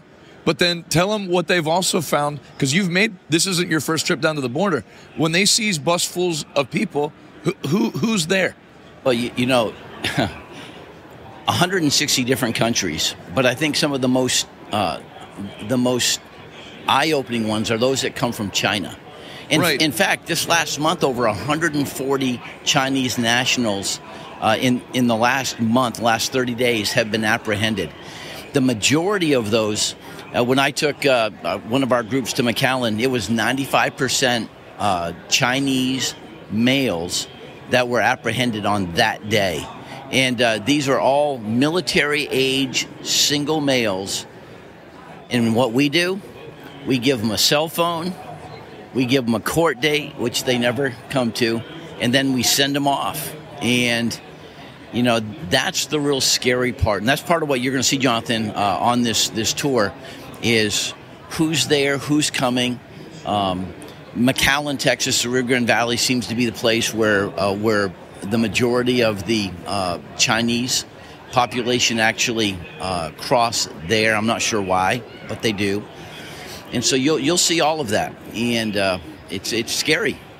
Yeah, and especially I read an article today that I never made the correlation. When you take China buying up land around U.S. military bases, coupled with all the Chinese military age men coming, you, you you can see a planned demolition of the country if they're able to have their way. Yeah, you've seen it in other countries. You know, you take a look at the Bahamas even now. You know, in the amount of Chinese money that uh, had had come into to the Bahamas from the rebuilding of the airport to the the, the infrastructure with new uh, new roads and, and lighting and in Baha Mar and, and that resort. You, you you see that that they come in, they pour money in, they uh, they really they create this inside out um, uh, effect, and it really is damaging to our country. And when the FBI is saying, "Listen, we have a we we have a a very serious terrorist problem with networks," you better believe it, because I'm not con- so concerned about the 7.2 million that have come across illegally, uh, that have been apprehended uh, by Border Patrol. Those people are running to Border Patrol. Right. I listen. I, I've been on. I've been on the Rio Grande River, and I've seen the cartel bringing them across the river, and, and only to have the cartel say in Spanish to us, "Call Border Patrol for a pickup." I mean that you know it's like make it easy on them Like it's here. Uber. Make it's like it's Uber, and so those aren't the ones that I'm con- I'm as concerned about. It's the 1.8 million gotaways that really concern me. Those are the ones that have a felony They're record. saying it's nine million, so seven point two, and then one point eight got away. Yeah, and it's probably more than that, but that's our our best you know, in C, uh, CBP's uh, best uh, estimate. How demoralized is Border Patrol? I, I've got to tell you, this is why. This, this is another reason why we create Operation Border Blessing, uh, is to keep uh, Border Patrol emotionally and men- mentally healthy. So we've created uh, the appreciation tour. You know, there are nine sectors uh, on the southern border, 21 Border Patrol sectors across the United States, 20,000 Border Patrol agents. Nine, uh, nine of those sectors are on the southern border. Those are the ones that are just getting absolutely worn out. Yeah. And so what's and happening? there's there's no reward to your job. It has got to be like completely. It's hard work and it's pointless work.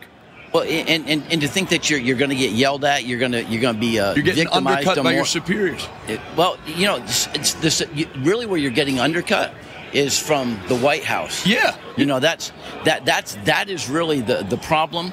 Uh, but then you've got this narrative that the media brings out that these these men and women in green are are demonized Yeah. and vilified.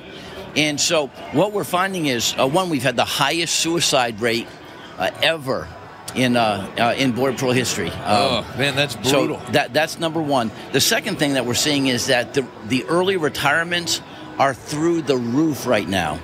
And so it takes about two hundred and fifty thousand dollars to fully train a border patrol agent. You know, to where they're able to go out in the desert on their own, make it happen, and we're just we're not retaining them fast enough. And to make matters worse, this administration had put a hiring freeze on border patrol. You know, and so you know it's like adding insult to injury. Uh, we've got to take care of our border patrol agents. I can't tell you how many how many wives have said to me uh, over the last five six years that we've been doing this that we we tell our children not to let their friends know what their dad does for a living. I have so many border patrol agents who have come up to me and said, "I don't wear my uniform out of my house, and I don't I don't They, wear it change going in." directly after work. They, they do. They they uh, they just want to keep it on the down low because of what this administration and what this media has done to these amazing people. Hey, I've got a question. Go for it. D- does anybody show up for court? I mean, anybody. Yeah, It's like ninety-two percent don't. you know, it's. I mean, I, I believe that's close to the statistic. Is about ninety-two percent don't. So Yeah. those judges are working two, three hours a day. Well, There's well- nobody there. Well, here's the thing. Even if even if we had all the judges, there's a backlog, five, six, seven, eight years. I mean, there's no way. Even if we doubled the amount of judges, Oh, it wouldn't wouldn't- matter. But but see, they're not they're not going to court because they they've all been coached by the uh, by the coyotes that recruit them. So the coyotes recruit them from their country of origin to Mexico. So Mexican cartels then are in. They're global now. Well, they are global, but they're working with the coyotes. So the cartel owns every piece of land on the the Mexican it would be the southern southern Mexican southern border, Right. northern border, and and so you have to pay a peso in order to come across. So the car the coyotes have to pay the cartel in order to bring those people across. And I, I mean, it's a it is a money making machine that makes honestly that makes uh, running drugs. It's better than the drug trade. Well, it is.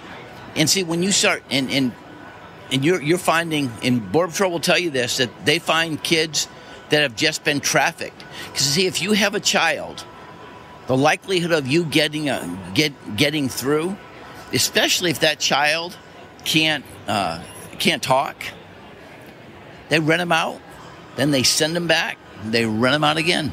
Yeah, you can keep making money off the same person with drugs. You can't do that. One You know, time. That's I- right. I've got a couple of families that uh, rent from me. And um, so I asked him, I said, How'd you get in here? He said, Well, we paid the cartel. And uh, one, it was 10500 Another guy was 10500 Another guy brought his wife and his kids, it was 15000 And they gave them one year to pay, or they would kill their family That's it. on the other side. Yeah, they don't do collection calls. Uh, You pay. Yeah, yeah. There's not a payment plan. No. you know, on this. you pay. But uh, they're making a fortune. Uh, they're making billions and billions and billions of dollars, and uh, you know There, there must be some kickbacks to our government people No. to allow that to Our, happen. our government officials would never accept kickbacks. they make two hundred and fifty thousand a year, and their net worth is two hundred and fifty thousand a year. I don't know how they go from a three hundred thousand dollar a year salary to eight hundred million net worth, but it's definitely not that way. you know, as long as that's going on, I don't see how the digital currency laws will be passed. I mean, it That's does a good not- point. The corruption was it, it's the same way they couldn't enforce the lockdowns during COVID, you know, because all the money goes missing. So in a, in that way, government inefficiency works in your favor. Yeah. They did a report that the cartels in all 50s. Did you hear the phone call that Kari Lake reported of the guy from the Republican Party trying to get her to drop out? No. Said name your. She recorded it and released it. Name your price. Um, she said, "Who wants me to drop out?" He said, "Well, you've seen the report that the cartels in all 50 states." And he said, "The guys from back east have asked me to ask you to name your price and to just pause your Senate campaign run for two years." So from the call, you basically realize that it's not it's not a Mexico thing. I mean, first of all, if you're getting Chinese nationals and Yemeni nationals to Mexico, then the cartel's not just in Mexico. It's like like, like Escobar, who was not as powerful as the Mexican cartels, was in what 90% of the world with cocaine distribution. So if there's a report that they're in all 50 states, you have to wonder how co-opted the U.S. government already is. And why? I don't believe that, that politicians are liars and that they make all these promises and then go to Washington and don't keep them. I think they get to Washington and find out, hey, here's how things are really working. It's over, you know, almost like it's over, which I don't believe it's over. But why haven't we struck cartels? Why do we do drone strikes in Pakistan and just leave the borders o- open for fentanyl and, and all that? You can't tell me that it's not completely financially ingrained into the system. All right, and It you brought us something that was real interesting. A, a lot of these guys are coming in are Chinese, and it. Which, it- by the way, if we go to war, are we allowed to use firearms or it's just straight hand to hand combat? Go ahead. All right, they're coming. The Chinese are coming. Why are the Chinese coming? Is it for a future war? Is it for uh, they're hurting financially and want a better life? I mean, why are the Chinese? Why are the Syrians? Why are the Iranians? Why are these people coming? Well, I think that's that's the question that's got to be asked and answered. Uh, the reality is, it doesn't take a lot of people. We found this in 9/11. What 19 people, you know, brought a country to its knees. Right. So it doesn't take a lot of people. You take those 1.8 million gotaways over the last three years. If you just said even one percent, that's 18,000. Right. I mean, that's the amount of havoc that can be wreaked from the inside with Oh, terror yeah. cells. I mean, it's just. I, I don't think What's we've even the even. percentage? We talked about gotaways, but isn't there like what's the number of known terrorists that they know are in the country that, that came through the southern border? It's over 10,000. Oh yeah, right? it, it, it. I don't know the exact amount, but it is. It'll blow your mind. I, I got a number of 80,000. Yeah. Now, now here's the question. You got Ramadan coming March the 10th. The question is is America, is Biden being blackmailed by the Iranians if you don't stop the Israelis? Are we're going to turn our guys loose, or are they waiting for Ramadan? I mean, uh, the FBI is saying it could happen. It's not. It's not if. It's when. When is it? Yeah, it, well, it's not theoretical anymore, and I think that's the scary part. You know, it's a new warfare. It's a new warfare. China is trying to conquer America over 50 years without ever firing a shot. That's the plan. It's not like Iran and Yemen where you want to blow stuff up and all that. It's it's it's uh, like they've done in Africa. You infiltrate top university students, then the professors. Now you have a Chinese national on the election committee in San Francisco that's not even a, a citizen. a citizen, You that's right. conquer. A, it's a plan to conquer a country without ever doing any combat. Well, nations are changed through invasions.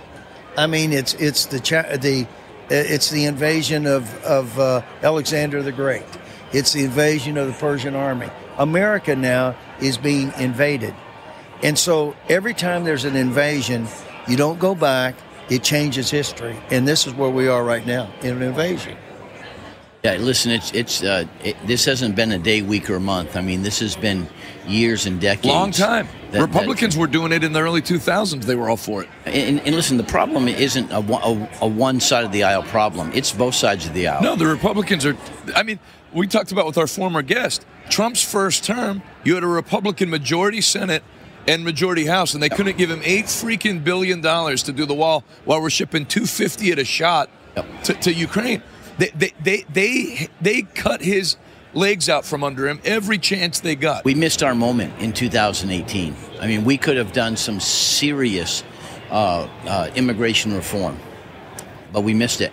And one of the reasons why we missed it is the, the Republicans uh, benefit as much off of immigration. It's what they platform on. That's right. Yeah, versus the Democrats and, and how they benefit from it. So no one wants it to stop. No one wants it to stop. Well, it's happening now in the Caribbean. Have you seen that? They're putting all kind of money, and they're saying that they're opening up ano- another border where they'll begin to come from the Bahamas, from all the Caribbean islands. Believe it. Yeah, I mean, and, and I I read I read an article today. They're saying that 7.2 million people that don't care about the Second Amendment, that you know, it, you can just change the country from the inside out because if the the Supreme Court does not buck popular opinion, so yeah, it's not going to happen this year, next year, but eventually you'll have a populace that doesn't want gun rights. They don't they don't want American freedoms. They want communism because you've exported them from the outside. So I like what you're you- you're doing, and you're you're the National Faith Advisory Board, where to see it, the only way you're going to make a change, number one, you can make a change with securing the border. The border is not unsecurable, but while this is happening, rather than just moan about it, you can make it backfire by getting people saved. Because when people genuinely get born again, they won't be communists. It's why it's why Billy Graham's crusades were CIA backed. They realized back then the best way to fight communism, if people believe in God, they're not going to become communists. So if there's a revival, that solves all those problems from the inside out. And if there's not a revival, we just started a, a, a new campus church at the University of Pittsburgh. We had 150 students for our first church service, and 50 exactly, and it sounds like I'm just rounding up, but it was exactly 150, and 50 students came to receive Jesus Christ, 38 Chinese nationals. You know, you know that's amazing because the church, wherever the church is, there's freedom, and the voice of freedom starts with the gospel. That's right. And so they come, they hear the gospel, and this is why preachers are cowards. They won't stand up for freedom. Or anything. Yeah, but, but Yeah, what, uh, somebody that cancels their Sunday service for half an inch of snow probably is not going to fight against government tyranny. Well, praise God. So this Well- is a time that we need to be as bold as a lion. Man, you're doing a great job. Uh, I appreciate that, but listen, we're all in it together. You It's know, a very it's- diplomatic thing to say. Yeah, well, but we are. You know, Yeah, the- but you're doing the most. no, no. I'd say you guys are doing the most, and, and I'm just trying to keep keep up with you. You know that's not true. That I've been to the border zero times, except I was in El Paso, but just to get uh, Mexican food. Well, I there you didn't help anybody except myself. Uh, you know what? We all have our we all have our limitations. Thanks for um, including me in that trip. I just got the invite. When was it? Two weeks ago. Last week, actually. Yeah. Thanks. Thanks for Yeah. ma- making me a part of it. I, I, and involving me in all that you're doing. I really appreciate that. Yeah, he told me though you had to stop at a Mexican restaurant somewhere down. I, I can do that myself. Yeah, we. I, I get a feeling we'll have some Mexican food while we're there. But uh, Tell me, let's talk. Um, I know you're not in Trump's campaign by any means, but the nature of your work, you're you, you're you're you have close ties to what's going on with the election this year. How's your feeling about? Now we're on YouTube, so we have to say everything under the guise that all elections are fair and square. But other than that, what's your feel um, for for the 2024 election being close to the Trump campaign?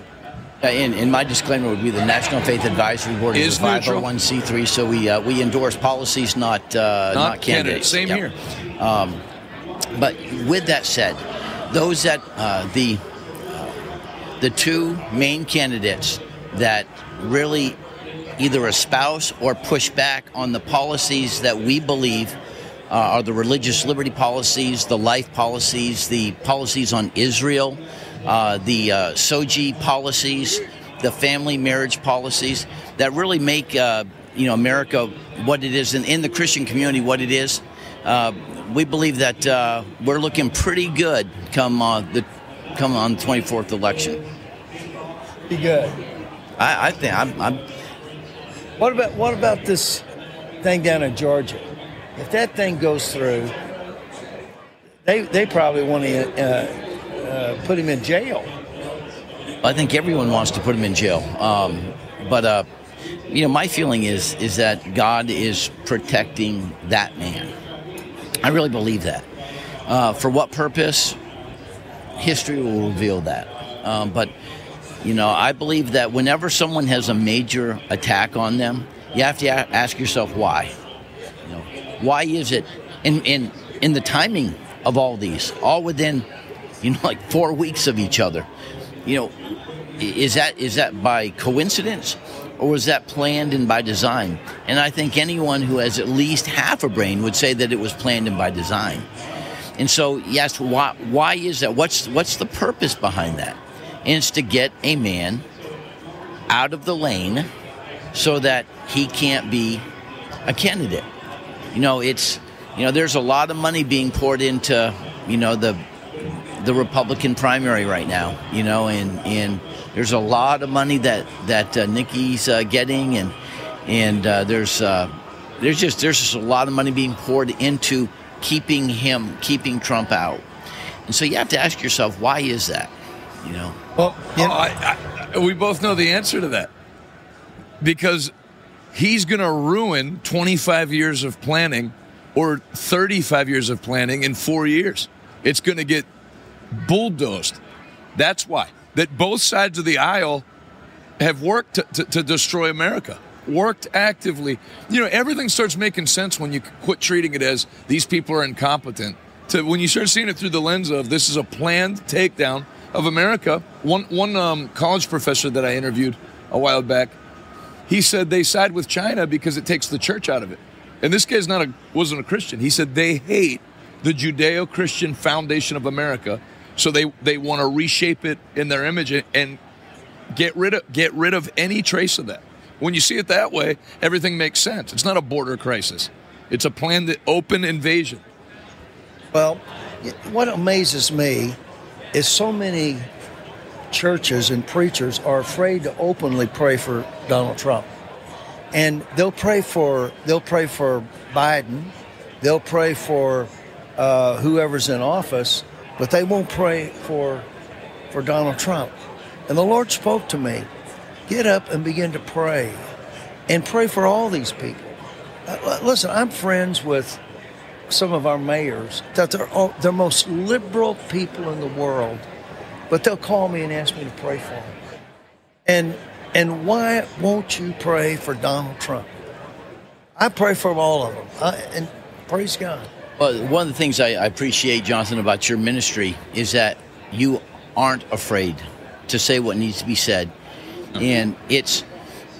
It, Some people are too dumb to be afraid. but whatever the case may be on It's that, like a poodle attacking a bear. Oh, but but here's the thing. Well, here's the thing. One, one You're- person you're, has to screwed stand either up. way. Like the people that stay quiet. It's not like it's not like, and you, you know, it's not like Mussolini let some people skate because they they kept their mouths shut. You're going down either way. So, do you want to go down swinging or not? Now, I'm saying you're going down either way if if the other group comes in. So why not speak? People are, you know, these pastors. You can understand if it's somebody with 8,000 people in their church, which even they should speak up. But these guys that won't speak up, we're, we're afraid we'll lose people. You already don't have any people. You have 48 people on Sunday morning. Who are you afraid to lose? When really you would attract people if, if you would quit watching TV and understand that there's a massive portion of Americans that are looking for a leader that'll take a stand. Yeah, you'll lose some people, but you'll also have Ain't a, lot of people. a bunch of people that'll come out of the woodworks that are truckers, veterans, uh, uh, on down the line. Black truckers, black veterans, Hispanic. You think all Hispanic people will, will lose our Hispanic people? How stupid are you? How shaped is your mind by TV that you think all Hispanic people are pro Biden and all black people are pro Trump? You, you watch too much er, er, or, or pro Biden. You're, you watch too much TV. You know, my wife's Puerto Rican, full blooded Puerto Rican. Her whole family went, went to the Trump rally. They they can't stand Biden. People are individuals. People are, are I told you the, the stats on the black voters. Fifty-four percent of black voters, as of yesterday, on uh, Pew Research, said that they feel Trump will do a better job than Biden at the border, and the border is their main concern. Seventy-four percent were for Trump on other policies. You know, you don't even know what America is. America, people like freedom. People want a leader that speaks out. They don't even care whether he's right or not. Look at Stephen A. Smith. He's got the number one sports show. The guy doesn't nail any predictions. He's wrong on like nine out of ten predictions, but he's passionate. Quit, quit being in the middle. That's where you lose. Either go full liberal with two K95 masks on and whatever else at your church and a rainbow flag, or if you're going to be a believer, this is it. You you can survive 9 billion 9 million people coming through the border. You cannot survive that for 4 more years. So take your stand or, find another job. If you want to fly under the radar, you going into the ministry flying under the radar is out the window. You're a public figure. Embrace what God made you and speak. There's only two things in the middle of the road a dead chicken and a yellow streak. So you've got to take a stand. Take a stand. You got to take a stand. And you know, Jesus, Jesus, he focused his attention. He when when he was asked to go uh, pray for someone else, he said, "God has called me to the house of Israel," and so God has called us to preach the gospel. But we have to stand up and we have to make a statement of truth. This is not a popularity contest. Uh, we're not going to be judged by how popular we are. Uh, we're going to be judged by speaking the truth. and that that's what it's all about. Speaking the truth, speak the truth in love, but speak the truth. You know, and stand for freedom. You know, this election year, and I I'm sorry to sit here and have just two preachers yell at you, but uh, I, I I get irritated in, in election years having to listen to people. How we know whether Biden wins or Trump wins? God's still on the throne. God's still on the throne in Syria. God's still on the throne in Yemen. If you lose the freedom to preach the gospel, your country is finished.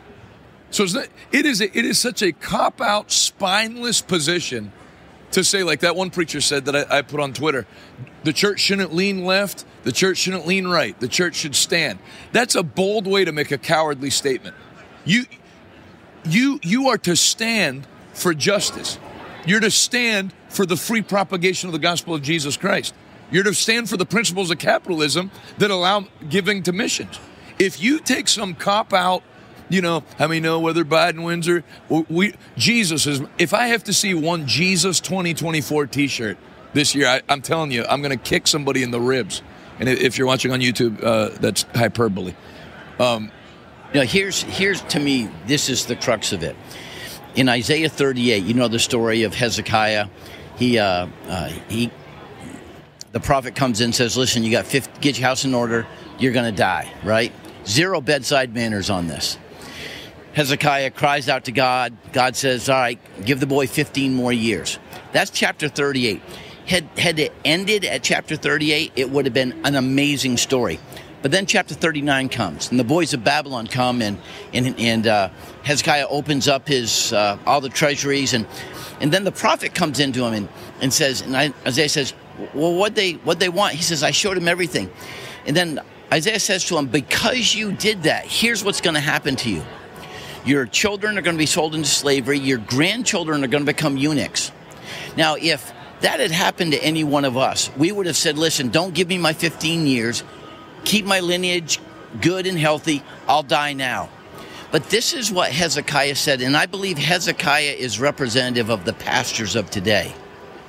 This is what Hezekiah says. He says, The word that the Lord, this is verse 9, the word that the Lord has spoken is good. You've just been told that your children are going to be sold into slavery and your grandchildren are going to be eunuchs. And you say, The word that the Lord has spoken is good. The rest of the verse goes on to say this For Hezekiah thought to himself, For at least I will have peace in my lifetime. And that's the problem with the American pastor today is they want to have peace in their lifetime. Forget about my four grand my, my four children or my 10 grandchildren. It's as long as it's going to be okay today and we're selling our our children and our grandchildren on the altar of of security and peace right now within the pulpit. Just don't want to upset the uh, the the apple cart, and that's the problem. That's that's it. well well said.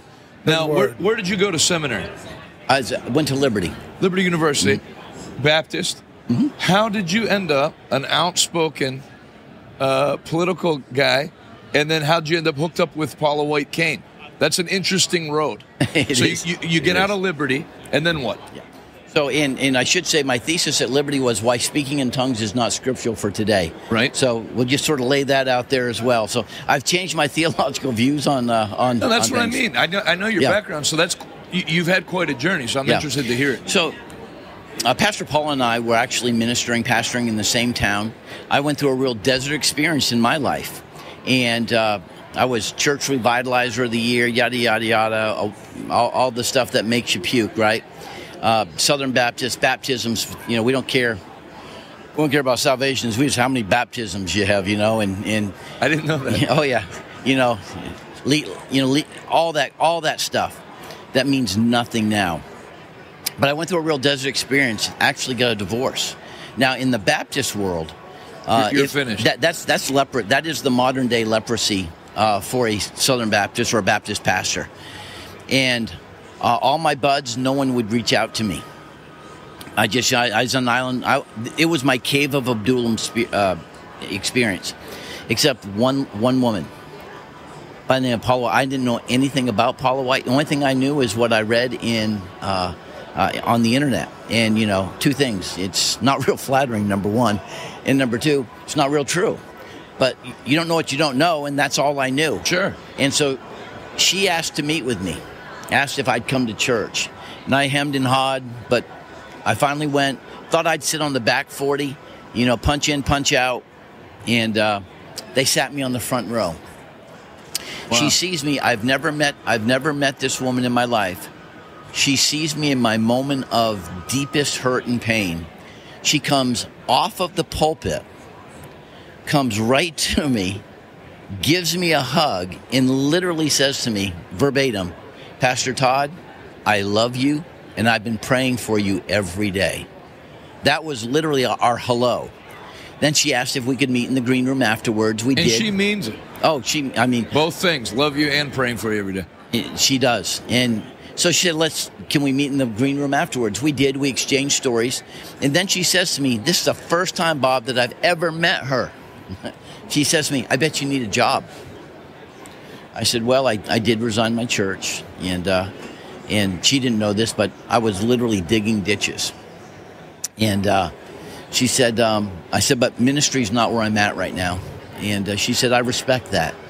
She says, "Can I hire you as a consultant?" I thought, well, I've never. Yeah, I guess we could do that. And then she pays me a consulting fee that I only need a client base of one.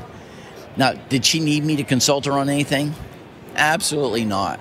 So you got this Southern Baptist guy who's going through his debtor's experience, and you got this charismatic, tongue speaking, divorced female pastor, which, by the way, in Baptist world is the trifecta of oh, elimination, right? You know, and, and and so what she did, she, Jonathan, she just she just loved on me, allowed me to heal, and then over time, she you know, she asked if I would uh, oversee her ministries, and then if I take over her the global outreach for Paula White Ministries, and then when the president uh, President Trump won, uh, she asked if I would go represent her in, in Washington and, and, work with her in the White House, and that's been our that's been our journey. It's been nine years. Oh, the, all that nine years. That, Nine that's actually pretty quick. Yeah, nine years. We've uh, we've been together. Well, I'm, I'm glad I got to meet you. You're one of the, you know, you don't meet a lot of genuinely kind pe- people in the ministry or people that aren't just like opportunists or whatever, as you know. So I, I, I appreciate getting to meet you and your Likewise. kindness to me. Thank And- you. And I'm glad I got to spend uh, next week with you down in El Paso, Juarez. Let's see how fast you can run across the uh, the, the border. See, uh, We're staying on the U.S. side. yes, we are. All right. Yeah, Because if we weren't, I would dress differently. yeah. U.S. side, buddy. You're Thanks for coming. Hey, thanks so much. God bless you guys. All right, there we go. Uh, let's let's do. It. I wanted to play this for Pastor Bob. Um, this is, see you, brother. This is um, Kevin O'Leary, that many of you will know from Shark Tank. This is him on Fox Business talking about the financial ruling against Trump. Can we roll that? Wouldn't there be many companies who would not want to do business or loan money to people like yourself No, no, no. Do the Fo- Do you have Fox Business or only CNN? Only CNN. All right, play the CNN one. So, by the way, bring it back to me real quick. So, what happened is Kevin O'Leary went on Fox Business and told how New York's a loser state. No one's going to invest in it. So then this lady had him on CNN to like set him straight. But uh, she's in over her head. Kevin O'Leary's a, a genius. So go ahead, roll it. fraud and there's no recourse to protect them? Excuse me, what fraud? I don't. I, this is not about Trump anymore. When I you know. get a developer, when you get a developer that builds a building, and he says it's worth four hundred million dollars, and he wants to borrow two hundred million from a bank, which happens every day, everywhere on Earth, including every American city. Every developer is an entrepreneur. They shine the light on their building and they say it's worth 400. The bank does its own due diligence, as was done in this case, because they're very good at it. The banks are very good, and they say no, it's worth 300. We're only going to loan you 150 million. That haggling has gone on for decades. That's how it works. And then in this case, even the bank that was supposedly defrauded testified and said, we didn't lose anything. We want to do business with this guy again. We'd like to, but the judge said, no, no, no, no, no, no. Let's penalize this developer for 355 million. And if we're going to do that, let's penalize all the developers all across America. They've all done the same thing. All of them should go to jail and we should stop building buildings. That's what the message is from New York. Even the governor herself is concerned about what this looks like to investors all around the world. It's not just U.S. domestic. All Well- around the world, people are talking about what happened here. You really think people want to invest money in New York after this? How about we go well, I- somewhere I, else? think How- I think there are to- people who would. I don't want to cut you off, but I, I want to converse Well, with you- you you instead. just did. I, it's, it's only because I want to have a conversation, you know what? Kevin, as opposed you to just you know, having I respect you tell because me. you're a lawyer. You're a lawyer. You understand Well- exactly what I'm talking about. I got to tell you, um, I'm respectable for a number of reasons, Kevin O'Leary, but being a, a lawyer is one of those issues. But I'll tell you, when I when I hear your conversation, and I do want to converse with you about this point, I understand that there are legitimate concerns that were raised during the trial and will continue to be raised about who the quote unquote what who is actually bringing the suit. It wasn't the banks who were saying that we as consumers or unsophisticated feel this way. But Letitia James, the Attorney General, and I know you want to expand beyond Trump, has suggested, well, it's about making the playing field level for those who are not the major and billionaire investors, but for those who are supposed to put business records out there, want to get a loan, the idea of making sure that they have to have the same true statements included as those who have a lot more money. Is there any weight to that for you? Well, I ask you who lost money, and I'll make it even clearer. You and I, we're developing a data center together, and I say to you, we can go to New York where this just happened. It's your money now. You're now an investor and you're taking risk. You're an entrepreneur with me, right beside me. We're together on the deal. Or I can show you Oklahoma, North Dakota, West Virginia, where the governors actually ran businesses. Let's go there where this never happened before. They have power. They have permits. They've got legislation that's supportive of entrepreneurship. Why would we go to New York? Why take the risk? My only point is, did we just diminish the great state of New York and the great people of New York? And shouldn't they ask for better management so they don't become a flyover state? Remember, New York has the highest taxes in the country, the worst regulatory environment, and it's incredibly mismanaged. And I'm pointing out now, on top of that, you get this insanity. A, a victimless crime and forget about Trump. It's not about Trump. I don't mm-hmm. care about Trump in this. I care about America and I care about entrepreneurship and I care about democracy and the fairness. The judicial system is now being criticized. People are asking themselves, the bar of New York, is this judge rational to charge 355 million in a case where no one lost any money? Is that good for the people of New York? Should the people of New York wake up to this and say, what's happening to us? Why is this becoming so perverse? Why are we the focus of this injustice? And I, nothing to do with Trump. I'm not supporting Trump. I'm supporting American entrepreneurship. And New York is slowly becoming the number one loser state in America. I'm sorry. That's what's happening. Okay, so that was him on CNN when that lady did her best to set him straight and failed miserably. This was the original on Fox Business. Roll it. Um, I mean, just leaving the whole Trump thing out of it and, and seeing what occurred here, and, and I'm, I'm, no different than any other investor. I'm shocked at this. I, I can't even understand or fathom uh, the the decision at all. It, there's no rationale for it. And so, let me give you a real time uh, experience I'm having regarding this, and I'm not the only one. It doesn't matter what the governor says. New York was already a loser state like California is a loser state. There are many loser states because of policy, high taxes, uncompetitive He's regulation. It was already on the top of the list of being a loser state. I would never invest in New York now. And I'm not the only person saying that. And here's a real time situation. In development in real estate right now, the hottest asset class is very high end data centers. They cost anywhere from two and a half to three and a half billion each. They're very expensive. They require low power. You need permits. But most of the major institutions in the world need more data centers, and that's why developers like me are doing this. Now, you need power. So New York has Niagara Falls. Normally, you'd consider that to put in one of these facilities, create 400 jobs, five more jobs for each of one of those for auxiliary services. I can't go to New York. So I'm going to Oklahoma, North Dakota, West Virginia. Governor Stitt, Kevin Stitt, my staff have met with him. Governor Burgum, the same thing. Governor Justice. Those are winner states. They don't do things like this. I have to syndicate that debt and all that equity. We're talking billions of dollars here. Do you think any foreign institution or any private equity firm or any pension fund would touch New York? No. And that's why New Yorkers should be concerned. The fine people of New York should ask themselves, why are we such a loser state? How are we going to attract business? It's not just the existing businesses that are fleeing out to Texas and Florida. What about new money like this that I'm talking about, like a $4 billion data center? Not a chance I would put that in New York. Zero probability. Never. And so they've got a lot of work to do to find themselves getting out of this situation. This has all occurred post pandemic.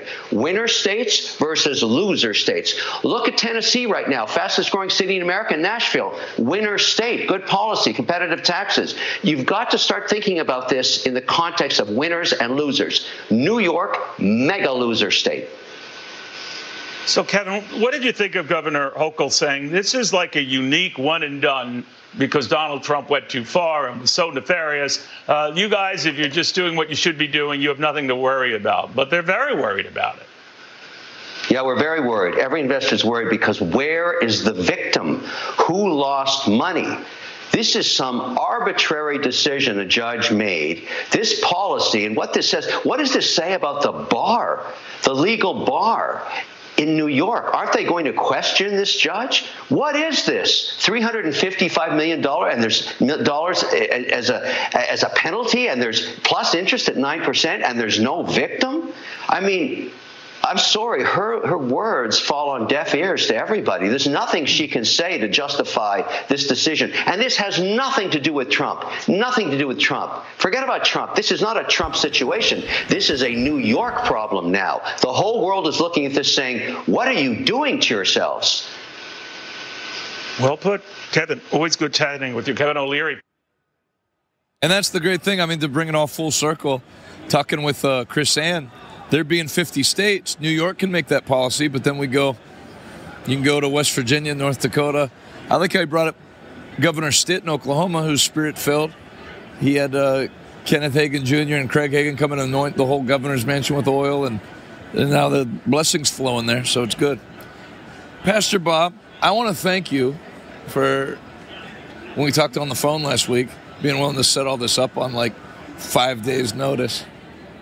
Well, I want to thank you. Uh, you know, the Bible says the um, the righteous are as bold as a lion, and I think uh, you get up and you growl, and you growl and you speak the truth that people are afraid to, and I think people around the country admire and appreciate what you're doing. I know I'm one of those, and I'm we're one of your big fans what you're doing. Tell them what's happening tonight. I think if you live in this area, you, you'd want to be a part of this. You know, for me, I don't feel like I'm bold.